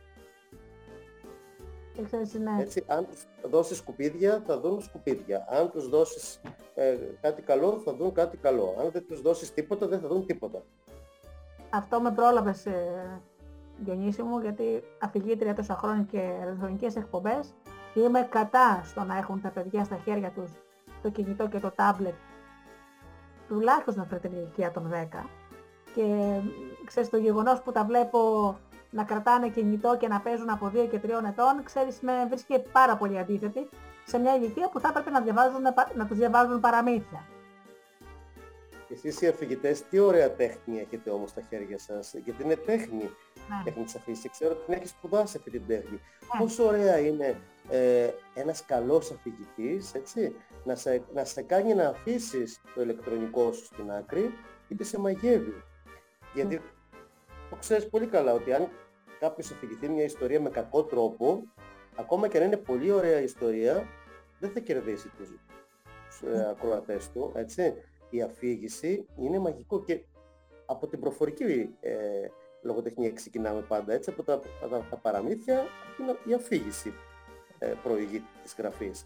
Ε, ο, ο, ο, ο του ηθοποιού είναι ο αφηγητής. Ε, παλιά οι, οι άνθρωποι από... λέγανε ιστορίες. Οι αφηγητές ήταν... Ο ηθοποιός μαγεύει ουσιαστικά. Ο ηθοποιός έτσι, ελκύει. Ελκύει με το λόγο. Ναι. Κυρίως με το λόγο, πέρα από τα υπόλοιπα τώρα τασίδια και, και ναι. στολές, έτσι. Ο λόγος είναι που μαγεύει. Ναι. αρχή είναι ο λόγος. Ναι. Θυμάμαι, είχα, είχα κληθεί σε, στο σχολείο, σε ένα σχολείο να φυγηθώ, Χριστούγεννα να φυγηθώ ένα παραμύθι. Ήταν πάρα πολλοί κόσμος, ε, δεν, τους, δηλαδή δεν έβλεπα, ήταν και ενήλικες και παιδιά. Ε, και τελειώνοντας έρχεται ένα κοριτσάκι δύο ετών, έτρεξε, ε, με αγκάλιζε από τα πόδια, ξέρεις πόσο έφτανε. Λέει κύριε Ρεγιά, μ' άρεσε πάρα πολύ το παραμύθι. Και έκατσε και μου είπε αυτό που κατάλαβε ήταν η ουσία του παραμυθιού. Μου έκανε τόσο εντύπωση. Δύο ετών, δύο. Και λέω στη μητέρα της, λέω ξέρετε κάτι, θα πρέπει να τις παίρνετε, δεν ξέρω τι λεφτά διαθέτετε, να τις παίρνετε πολλά βιβλία και λιγότερα ρούχα. Το παιδί σας είναι πανέξυπνο. Ε, κατάλαβε δηλαδή σε μια ολόκληρη αίθουσα, κατα, κατάλαβε το, το, πώς το, δηλαδή, το ρεζουμέ της ιστορίας. Ε, και ήταν δύο. Ε, ναι, Πόσο έξω. Εμένα η γιαγιά μου όταν ήμουν άρρωστος, θυμάμαι πολύ καλά όταν η μαμά μου είχε δουλειές και, και στο, η κουζίνα ήταν, ε, ήταν έξω από το σπίτι, ήταν αλλού σε άλλο σημείο, ίσως το θυμάσαι και εσύ στην αυλή εκεί. Ε, η μαμά έτρεχε από εδώ πάνω κάτω, δεν υπήρχαν τα σπίτια όπως είναι τώρα τα διαμερίσματα κλειστά, άλλα σπίτια στο χωριό. Ε, οπότε όταν είχα πυρετό ερχόταν η γιαγιά η καημένη, καθόταν λοιπόν στο κρεβατάκι εκεί στην καρέκλα της και μου έλεγε ιστορίες που σε έφτιαχνε μόνη της, που της έλεγε η μαμά της που και μου έλεγε ιστορίες και βάζευα και ξεχνούσα την αρρώστια μου, ξεχνούσα τον πυρετό μου, ξεχνούσα τον πονόλεμο, όλα γιατί με μάγευε η φωνή μιας γυναίκας που ποτέ δεν είχε πάει σχολείο, παρόλα αυτά όμως στην προφορική αφήγηση έτσι, ε, με κρατούσε σε, ε, σε γρήγορση και ακόμα είχε στα αυτιά μου η φωνή της ναι. και οι ιστορίες της. Έτσι είναι, είναι, είναι, είναι πολύ ωραία η αφήγηση. Μπράβο. Μένα θα ήθελα, δηλαδή, τους έχω πει σε φίλους δασκάλους, να με καλέσει στο σχολείο, να λέω ιστορίες για τις παιδιά. Ε, τους αρέσει σαν ιδέα. Γιατί να μας έρθεις και στον πόλο και να ναι. μας μαγέψεις. Ναι. Γιατί αυτά που λέει μια παιδιά δεν μπορεί να τα πει η θεωρία όλων των βιβλίων. Αυτό που πρέπει να μάθει ένα παιδί, αν του το πει σε μια ιστορία, θα το μάθει πολύ πιο γρήγορα από το να κάτσει να διαβάσει ας πούμε ένα ολόκληρο βιβλίο. Είναι πολύ σημαντικό αυτό. Πάρα πολύ. Ξέρεις, έτσι μετά μπορεί να διαβάσει και ένα βιβλίο γιατί θα τον φέρεις σε σχέση με τη λογοτεχ... Ε, σε επαφή με τη λογοτεχνία. Ε, εγώ τα βιβλία αυτά που έβγαλα, που είπε στην Αρτέων, και λέω για αυτά γιατί έχουν την εικονογράφηση, ε, τα βγάζουμε και λέμε ότι είναι από 9 και πάνω, με ρώτησε και εσύ λίγο πριν ε, off the record για, τα, για τις ηλικίες κτλ. Λέμε ότι είναι από 9 και πάνω. Ξέρεις ότι τα βιβλία αυτά, το θαλασσοσφυρικτή, Ε, το, το γουτούγου πατού το έχουμε πάει στην νηπιαγωγείο και σε προνήπιο και με, με πρωτοβουλία των νηπιαγωγών και ξέρεις ποιο είναι το επιχείρημα των νηπιαγωγών γιατί εγώ είχα μια αντίρρηση μα είναι για 9 και πάνω ή για 8 και πάνω έστω και μου λένε όχι είναι πιο καλά να το έχουν πρώτα αυτά τα βιβλία ως άκουσμα από κάποιο μεγάλο που σου διαβάζει κομμάτι κομμάτι λίγο λίγο την ιστορία και όταν φτάσουν ε, στο, στο στάδιο της ανάγνωσης και της γραφής να είναι και το πρώτο τους ανάγνωσμα μετά. Αυτό ναι. το έχουν όμως πρώτο άκουσμα. Και μου φάνηκε δική δικαιολογία, ε, μα, μα, μα, ε, εξήγηση. Μα, μαγικό δεν είναι αυτό, δεν το είχα σκεφτεί. Ε, και πάμε λοιπόν και σε πρώτα παιδιά. Το αγοράκι ε, κυρίας, μου, κυρίας που είναι εδώ στη γειτονιά μου, τους ξέρω την οικογένεια, ε, δεν έχει πάει ακόμα πρώτο δημοτικού. Ε, ε, έκανα ένα πείραμα του. Εγώ πάντα χαρίζω βιβλία, ποτέ δεν χαρίζω παιχνίδια. Του έκανα λοιπόν δώρο το όνειρο της καλοκαιρινής νύχτας του Σέξπιρ σε μία έκδοση που είναι για παιδιά 12 ετών και άνω. Mm. Η μητέρα του και λέει έχει γίνει το παραμύθι της νύχτας. Θα πρέπει να το διαβάσω για να κοιμηθεί. Όχι μόνο το έχει καταλάβει ο Πιτσιρικάς, αλλά είναι και η αγαπημένη του ιστορία. Και τώρα που πλησιάζει να τελειώσει τον υπηαγωγείο γιατί του χρόνου πρώτα να είναι καλά το παιδάκι θα πάει πρωτοδημοτικό, διαβάζει Harry Potter. Το, θέλω να πω, το διαβάζει Harry Potter η μαμά, έτσι. Άρα φαντάσου ότι τα παιδιά όσο γεννιούνται είναι πνευματικά όρημα, είναι αιώνες μπροστά μας. Οπότε ε, τα βιβλία μπορεί να γράφει εκδοτικός οίκος από τόσο μέχρι τόσο, αλλά όμως ε, εγώ πιστεύω, όπως και πιστεύω σε αυτό που λες, θα το καταλάβει και ένα μικρότερο παιδάκι. Και πόσο έχεις δουλέψει ένα παιδί, έχει δουλέψει ένα παιδί με τους γονείς του, με τους παππούδες του, με τους πιο μεγάλους, ε, αυτά διαφέρουν όπως και να έχει, αλλά η επαφή με τη λογοτεχνία είναι μαγική, σου λέω από την προφορική, ε, πρώτα στον προφορικό λόγο και μετά περνάμε και στο γραπτό. Ε, και πολλές φορές υποτιμάμε τα παιδιά και λέμε ότι α, αυτό δεν θα το καταλάβει, δεν θα το καταλάβει, ενώ αυτό που μου είπες πριν, ένα δίχρονο παιδί, έτσι είχα πάθει κάποτε με το 17ο κυβότιο που το παρουσίαζα στη Θεσσαλονίκη και ήρθε μια κοπέλα από το Βόλο που έμενε Θεσσαλονίκη, με ήξερε και έφερε ένα το δίχρονο κοριτσάκι της. Ε, καθόταν στα πόδια της. Ε, μόλις το είδαμε λέμε πολύ μικρό, δεν ξέρω αν θα μπορέσει να καταλάβει την ιστορία κτλ. Να σου πω ότι ε, εξηγούσα, μιλούσα για την ιστορία και λίγο πριν τελειώσει η εκδήλωση σηκώθηκε από τη μαμά της, ήρθε κοντά μου και ζήτησε να κάτσει στα πόδια μου. Μ' αγκάλιασε και μου έλεγε ευχαρι... δύο χρονών, δυόμιση είναι πολύ μικρό. Ε, ευχαριστώ, ευχαριστώ, σας αγαπώ, ευχαριστώ, σας αγαπώ. Ε, την ιστορία. Και η μαμά της, τώρα ε, μπορεί να είναι και γυμνάσιο το κοριτσάκι αυτό, ε, η μαμά της μου λέει, γιατί έχουμε επαφή, μου λέει, δεν μπορείς να φανταστείς πόσα βιβλία διαβάζει και με πόσο αγάπη ε, αντιμετωπίζει ένα βιβλίο και την ανάγνωση ε, από τόσο μικρό που ξεκίνησε η μαμά της. Αυτό... Θα, θα έλεγε κανείς, τι το πας το παιδί, γιατί το πας σε μια εκδήλωση παρουσίασης ενός τέτοιου βιβλίου; Και πιστεύω ότι τόσο συγγραφείς όσο και φοιτητές θα συνεργαζόμαστε γιατί έχουμε ηθική υποχρέωση για τις γενιές που έρχονται για να γνωρίζουν τα παιδιά το καλό βιβλίο, αυτή είναι η δουλειά μας. Και θέλω να πω ότι σίγουρα είναι από την οικογένεια αυτό, αλλά όμως είναι και δικό μας έργο, ολονόμη. Ναι. Στην κατηγορία τώρα έτσι με την ευκαιρία που μιλάμε και ξέρω ότι θα μας ακούσουν και πάρα πολλοί γονείς τώρα τη συνέντευξη γιατί σε ακούνε τόσοι πολλοί άνθρωποι που μπράβο σου. Άλλος ένας άθλητος που έχει καταφέρει, ε, στο, στο, λέω πάντα κάθε φορά που συναντιόμαστε, ε, δεν χρειάζεται να τα καταλάβουν και όλα τα παιδιά. Δηλαδή, ε, είναι αυτό που λέμε είσαι ένα ποίημα, είσαι ένα μεθυστόρημα.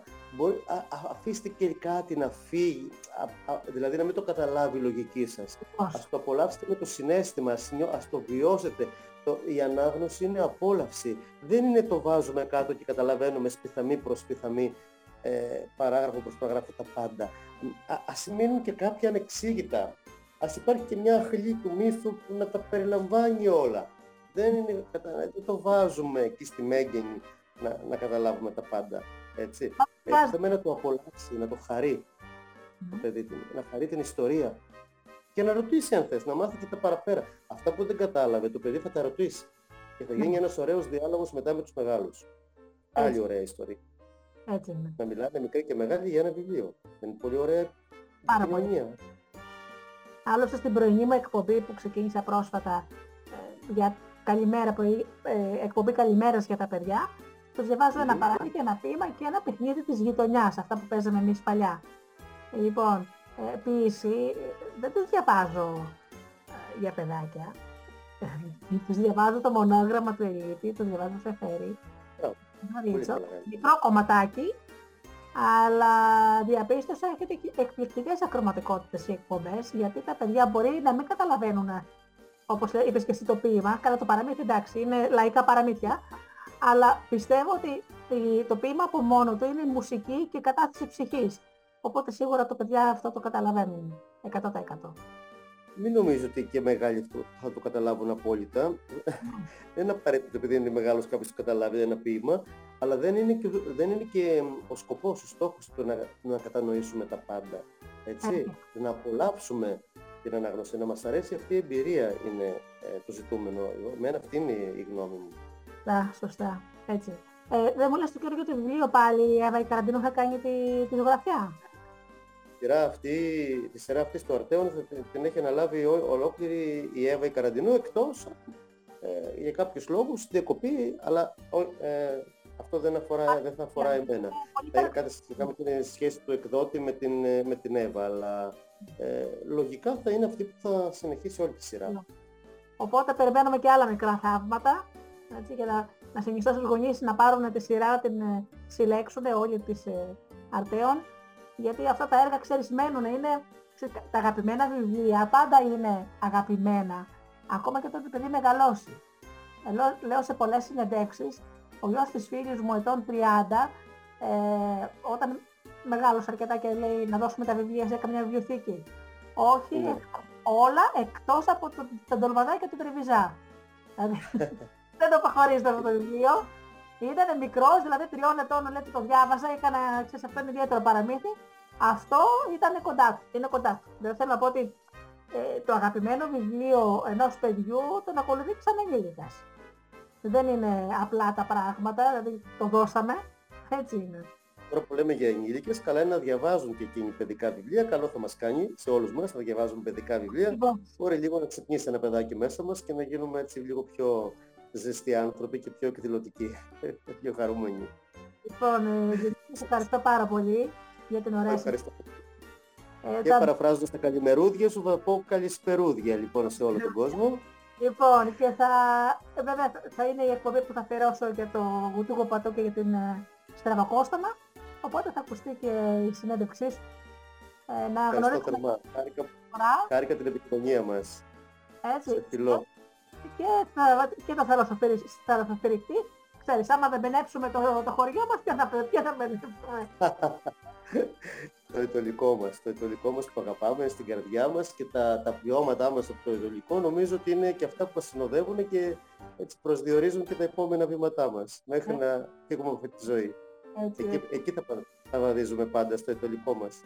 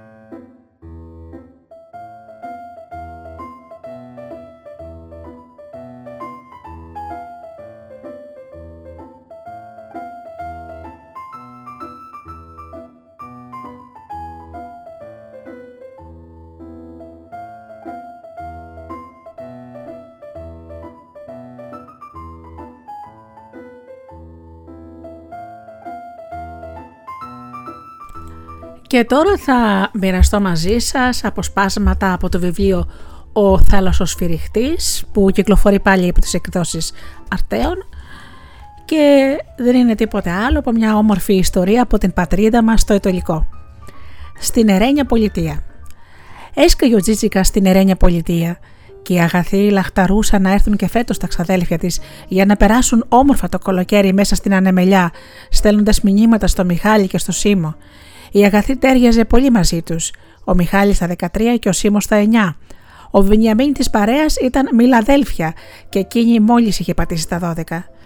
Τι σημαίνει μιλαδέλφια, ρώτησε ένα απόγευμα τη μαμά της την ώρα που πάστονε ψάρια στην αυγή και ήταν μέσα στο αλάτι μουσκεμα στον εδρώτα. Πώς μπορεί κάποιος να είναι αδερφός του Μήλου; Τι λες, κορίτσι μου; Για τον Μιχάλη και το Σίμω, λέω. Σε καλό σου, με έκανες και γέλασα. Πού το βρίσκεις στο αστείο; Μίλα αδέλφια, δεν είπα μπας χθες πώ είναι τα παιδιά. Αυτό σημαίνει άλλο αγαθί μου. Άλλο. Σκέπασε τα ψάρια με μία πετσέτα η μαμά της, την ήξερα καλά την κόρη της. Άμα της κόλλογε κάτι στο μυαλό, δεν ησύχαζε με τίποτα. Κάθεσε σε μία καρέκλα, σκούπισε τα χέρια της με την ποδιά της και έλυσε την απορία της μικρής με έναν τρόπο απλό σαν να φυγούνταν ένα παραμύθι που γίνεται μια φορά και έναν καιρό κάπου ανάμεσά τους. Τι καλά που δεν πάτησε τη λέξη στο ίντερνετ. Η μαμά Δέσποινα ήταν το πιο καλό Google με, τη, με ολόσωστες πληροφορίες. Κάποτε οικογένειες ξαναδημιουργούνται από την αρχή, σαν την οικογένεια του Μιχάλη, αφού ο μπαμπάς του σκαρφάλωσε στον ουρανό. Ο χρόνος όμως έκανε το θαύμα του και μετά από τρία χρόνια η αδελφή μου παντρεύηκε τον κύριο Παναγιώτη και έκαναν μαζί το Σίμω, φτιάχνοντας ξανά μια όμορφη οικογένεια. Τα δύο αγόρια, αν και με τέσσερα χρόνια διαφορά, είναι πολύ αγαπημένα. Χαίρομαι που κάνετε καλή παρέα. Αυτά τα καλοκαίρια θα τα θυμάστε όταν μεγαλώσετε. Και εκεί στα καλά καθούμενα η αγαθή εξαφανίστηκε από μπροστά της να πάει να ετοιμαστεί για το πρώτο της στο μπάνιο, εν αναμονή των δύο αγοριών, αφήνοντας τη μαμά δέσπινα να αποτελειώσει την δουλειά της μουρμουρίζοντας. Παιδιά του άψες σβήσε, τι περιμένεις; Ο Μιχάλης και ο Σίμα ζούσαν στο Βόλο. Ο πατέρας τους δάσκαλος γνώριζε τη γυναίκα του μέσω κάποιων κοινών φίλων και εκεί έμεναν τα τελευταία δέκα χρόνια. Κάθε χρόνο όμως θυμόταν το νησί ή τη μικρή Βενετία όπως την έλεγαν οι ντόπιοι και έρχονταν να ξεκαλοκαιριάσουν κοντά στη γιαγιά των παιδιών τη Μίγδο που πολύ την αγαπούσαν και οι δύο γιατί τους έλειπε όλο το χρόνο. Δεν έβρισκαν κάτι καλύτερο καταφύγιο από το παλιό δίπατο σπίτι της που μετά το θάνατο του παππού Ιορδάνη φαινόταν τεράστιο για μια μικροσκοπική γυναίκα. Κοντά της μεταμορφώνονταν, άλλαζαν συνήθειες. Φέτος, ακόμα και το νέο του τάμπλετ ήταν έτοιμος να αφήσει στην άκρη ο Μιχάλης έγραψε σε μήνυμα στην αγαθή. Αν και είχε πάθει εξάρτηση με αυτό τρεις μήνες τώρα. Απολάμβανα την παρέα της γιαγιάς, αφού είχε γίνει η αληθινή γιαγιά του Σίμου, μα αυτό το καλοκαίρι εκείνη έμενε για ώρα σιωπηλή, σαν να γινόταν κάτι περίεργο στο βαμβακένο κεφάλι της. Το χειμώνα ήταν μια χαρά και όλο τους έλεγε στο τηλέφωνο πως τους περίμενε οπωσδήποτε κοντά της μόλις τελειώσουν τα σχολεία και σφίξουν ζέστες. Μα τώρα η γιαγιά λέει κουβέντες ακαταλαβίστικε, ξεχνάει. Μια, γνω... μια γνωρίζει τους γείτονες, μια τους κοιτάζει σαν ξένους. Έχει αλλάξει πολύ. Δεν μπορεί, η γιαγιά θα ξαναγίνει καλά, συμφωνούσαν και οι δυο τους. Αρκεί να πήγαιναν κοντά της, μα όταν πάτησαν το πόδι τους στο νησί της λίμνης, βρήκαν μια άλλη γιαγιά με είδο, όχι τη δική τους. Πάμε να πούμε της αγαθής πως ήρθαμε, τσίγκλισε ο Μιχάλης τον Σίμω για να βγουν έξω. Δεν ήθελε δεύτερη κουβέντα ο μικρός, φτερούγησε στον δρόμο. Τα δύο αγόρια και οι αγαθοί είχαν μεταξύ τους μια πολύ καλή χημεία. Μπορεί να περνούσαν μήνες μακριά, μα μόλις αντάμωναν η λαλίτσα τους, έτρεχε και λαριστεί στα γραφικά σοκάκια του νησιού πίσω από την εκκλησία της Παναγίας. Χάζευαν τις γυναίκες των ψαράδων που σταυροπόδι ξεμπέρδευαν τα δίχτυα και το παραγάδι. Τάιζαν με χέλια τα λελέκια της εκκλησιάς πάνω στον τάφο της κυρεβασιλική και έκαναν διαγωνισμό στα αντινέλια σε έπαθλο παγωτό σοκολάτα. Πράγματα δηλαδή που μόνο το καλοκαίρι μπορούσαν να κάνουν και μόνο εκεί. Χημεία, ρώτησε το ίδιο μεσημέρι ο Μιχάλης τον μπαμπά τους, που δεν χώραγε στο κεφάλι του ποια σχέση έχει επιστήμη με την αγάπη που ένιωθαν για την ξαδέλφη τους στην αγαθή. Η πιο σπουδαία επιστήμη, επιστήμη σήμερα, αγόρι μου, είναι η φιλία. Βάλ το καλά στο μυαλό σου, απάντησε εκείνος σοβαρός. Έσπευσε ο Μιχάλης να τετιβήσει στο μικρό σήμα. Δεν καταλαβαίνω, παραπονέθηκε εκείνος. Να σας το εξηγήσω λοιπόν, μπήκε στη μέση ο μπαμπάς. Παίρνουμε δύο ταιριαστά υλικά, τα ανακατεύουμε καλά, φτιάχνουμε στο άψος σβήστε ένα ωραίο μείγμα και αυτό το λέμε φιλία. Και είναι δύσκολο αυτό ή εύκολο, ρώτησε ο Μιχάλης. Καθόλου εύκολο, σας πληροφορώ. Γιατί σήμερα πρέπει να ψάξει πολύ κάποιος για να ανακαλύψει τέτοια υλικά. Όχι πως δεν υπάρχουν, απλά τα μπερδεύουμε με άλλα, ακατάλληλα, με αποτελέσματα συχνά απογοητευτικά. Σαν μπαμπάς μιλάς, πετάχτηκε ο Σίμω αυθόρμητα. Και σαν δάσκαλος, αστείευτηκε ο Μιχάλης. Πήρε να σου εξηγήσει ο μπαμπάς όσο πιο απλά μπορούσε για να τον καταλάβουν και οι δύο γη του. Φανταστείτε ότι μέσα σε ένα μουσικό κομμάτι τρυπώνει ένα σκανταλιάρικο εξωτικό και ανακατεύει τις παρτιτούρες, λίγο πριν αρχίσει η συναυλία. Δεν του φτάνει μόνο αυτό. Για να κάνει πλάκα, σκορπάει αλόκοτα σημάδια ανάμεσα στις ταιριατές νότε και όλο γίνονται κουλουβάχατα. Όποιος μουσικός πάει να παίξει το κομμάτι, δίχως να πολύ ξέρει και να πολύ προσέξει την παρτιτούρα, διαπιστώνει πως αντί για μια όμορφη μελωδία βγαίνουν τσιριχτές καραβιέ και όλοι το βάζουν στα πόδια βολώνοντας με τα χέρια τα αυτιά τους.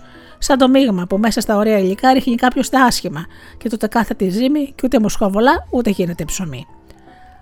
Με τα γλυκά και τα φρεσκοψεμένα ψωμιά, σαν να του σαν μου άνοιξε η όρεξη, παραδέχθηκε ο Μιχάλης και άφησαν τις μεγάλες συζητήσεις για να τρέξουν στον απέναντι φούρνο που έκανε κάτι λαχταριστά με ροδάτα κουλούρια.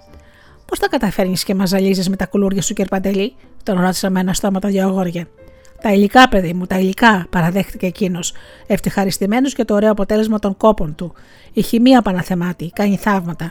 Καλά να περάσετε και να ανταμώσετε το βαπτισμό μου το στρατή, πείτε του να περάσει από τον ονό του. Αγαθή, Μιχάλης και Σίμος. Το καλοκαίρι πήρε να χαχανίζει γύρω τους, πλατσουρίζοντας στη μικρή Βενετία και τους έδινε μεγάλη χαρά. Βόλτες, ξενιασιά, μπάνιο, σαν όλα τα παιδιά αυτού του μικρού κόσμου. Όλα. Και ο στρατής, ο γρίφος, παράξενο παιδί στην ηλικία τους, παιδί της στράτας, μα όλο μόνος, μακριά από όλους, Περπάτηκε σκυφτό στο δρόμο, σαν να έψαχνε κάτι που έχασε, και το απογευματάκι έμπαινε στη γαΐτα και χανόταν στη λιμνοθάλασσα. Παράξενο παιδί, σχολίασε ο Μιχάλης. Εγώ δεν τον θυμάμαι άλλο καλοκαίρι. Βγαίνει τις δικές του ώρες αυτός, απάντησε η αγαθή. Μυστήριο, συμφώνησε ο Μιχάλης. Εμένα μου λες, σωστός γρίφος, τσίριξε η αγαθή. Δεν μιλάει, μιλάει Μιχάλη και παραμιλάει, αλλά όχι σε με εμάς. Με ποιους, με τα πουλιά, με τα ψάρια, τα καβούρια, τα χέλια, πάντως όχι με ανθρώπους. Τι λες, πετάχτηκε ο Μιχάλης. Άμα σου λέω, στη στεριά είναι σαν να το πήραν τη μιλιά Στη θάλασσα μάλλον γίνεται άλλος και γι' αυτό χάρεται εκεί και ξεμητίζει από το πουθενά. Ξέρεις κανένα 13χρονο να κουμαντάρει βάρκα ολομόναχος; Τον αφήνουν. Τον αφήνουν δεν ρωτάει, κανείς δεν ξέρει. Ε, από, από εδώ είναι, ναι, γέννημα θρέμα. Αλλά και οι γονείς του αμήλυτοι είναι. Καλοί άνθρωποι, ήσυχοι, αλλά παράξενοι. Πρέπει να ζουν σε ένα σπιτάκι έξω από τα γεφύρια. Δεν τους βλέπει κανείς μετά τη δουλειά. Ούτε τον γρίφο μετά το σχόλασμα. Δεν έχει φίλους, ξαναρώτησε ο Μιχάλης. Είπαμε, κανέναν άνθρωπο. Όσο μιλούσαν τα παιδιά για το στρατή, τον έβλεπαν στην αμπολιά να τακτοποιεί τη βάρκα του. Μια βάρκα συνηθισμένη στη λίπνα θάλασσα, αλλά διαφορετική στον τρόπο που έπλεε, σαν τον ίδιο. Τέτοιες βάρκες με πανί έπλεαν εδώ και, εδώ και σε πολλά μέρη του τόπου μας. Τα παλιά χρόνια ενημέρωσε τα γόρια η αγαθή. Τη βάρκα τη λένε Γαΐτα και έχει ίσιο πάτο για να πλέει στα ριχά νερά της λιμνοθάλασσα. Μάλιστα το στρατή είναι κουβερτάδα, ενώ η άλλη απέναντι είναι σκαπλογαΐτα, χωρίς κουβέρτα. Πώς θα ξέρεις όλα αυτά, βρε αγαθή, πρόφερε εντυπωσιασμένος ο Σίμω. Εδώ ζω, ακούω, ρωτάω. Κάθε μέρα βλέπω τους ψαράδες και κάποιες φορές πιάνω κουβέντα μαζί τους.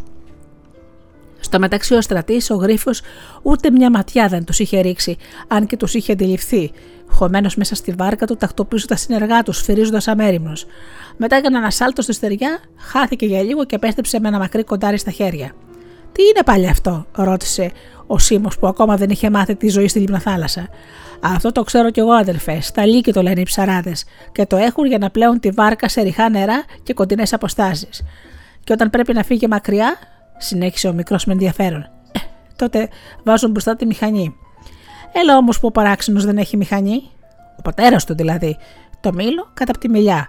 Έχουν τη μοναδική γαΐτα με πανί πια εδώ. Τον έχω δει να την κουμαντάρει και ο γρίφος, τους αποκάλυψε η αγαθή. Μυστήριος τύπος, σχολίασε ο Μιχάλη, αλλά κάτι μέσα του τον τσίμπησε που δεν μπορούσε να σαλτάρει μαζί του στη γαΐτα και να πάνε για ψάρεμα. Μας περιμένει η μαμά της αγαθής, τον τράβηξε ο Σίμω από τον μπλουζάκι, βλέποντας τον να κοιτάζει τον γρίφο που άρχισε να ξεμακραίνει στιτό σαν λόρδος. Καλά, λέει ο Σίμω, συμφώνησε η αγαθή, που θα έχει κάνει πατατοκευτέδε. Αφήστε τον το στρατή να στήσει με την ησυχία του τις ψαροπαγίδες του απόψε. Αν δεν γουργούριζε η κοιλιά μου, θα σε ρώταγα κι άλλα για αυτόν, παραδέχθηκε ο Μιχάλης. Που ξέρεις, μπορεί να καταφέρουμε να πάρουμε καμιά λέξη από το στόμα του στρατή αύριο μεθαύριο. Τραβάει προς το διβάρι, σε λίγες ώρες θα γυρίσει με καλή ψαριά. Τον άφησαν να ξανοιχτεί και τον είδα να στεριώνει το άλμπορο και να λεβάρει το λευκό σακολεβίσιο πανί της βάρκας. Επειδή όμως η κοιλιά τους έπαιζε ταμπούρλο, πήραν γρήγορα το δρόμο του γυρισμού και οι μυρωδιές τους έφταναν ω την αυλή της αγαθής. Πώς να πήγε άραγε η ψαριά του στρατή, αναρωτήθηκε ο Μιχάλης. Φωναχτά με το που ξύπνησε την επόμενη μέρα. Πρέπει να κάνουμε φίλο μας το γρίφο, αν θέλουμε να μάθουμε, συμπλήρωσε ο Σίμω αγουροξυπνημένο. Από τότε το έβαλαν και οι τρίτου σκοπός να πλησιάσουν το στρατή, από την άλλη μέρα κιόλας έπεσαν πάνω τους στον δρόμο και δεν έχασαν χρόνο. Σε είδαμε χθες που τράβηξες για ψάρεμα, του πέταξε αυθόρμητα η αγαθή. Δεν τους μίλησε, μόνο τους χαμογέλασε, σαν να περηφανευόταν που οι συνομιλικοί του τον έβλεπαν να ξανοίγεται μόνο στη λιμπροθάλασσα. Είμαι ο, ο Μιχάλης, δεν έχασε την ευκαιρία ο Μιχάλης να συστηθεί. Κι εγώ ο Σίμω, αδελφός του, συμπλήρωσα μικρός. Το ξέρω, έβγαλε σχεδόν μέσα από τα δόντια του στρατής. Μιλάς, του φώναξε ο Σίμω με ουρλωμένα μάτια.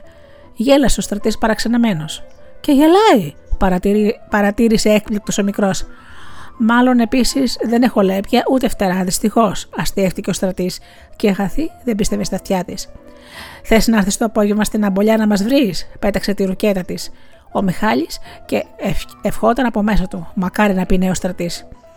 Ο μικρός γρίφος δεν απάντησε. Χαμογέλασε μόνο και χώθηκε σε ένα στενοσόκακο της μικρής Βενετίας, αφήνοντας τους τρεις φίλους αγαλματάκια ακούγητα στην πέση του δρόμου.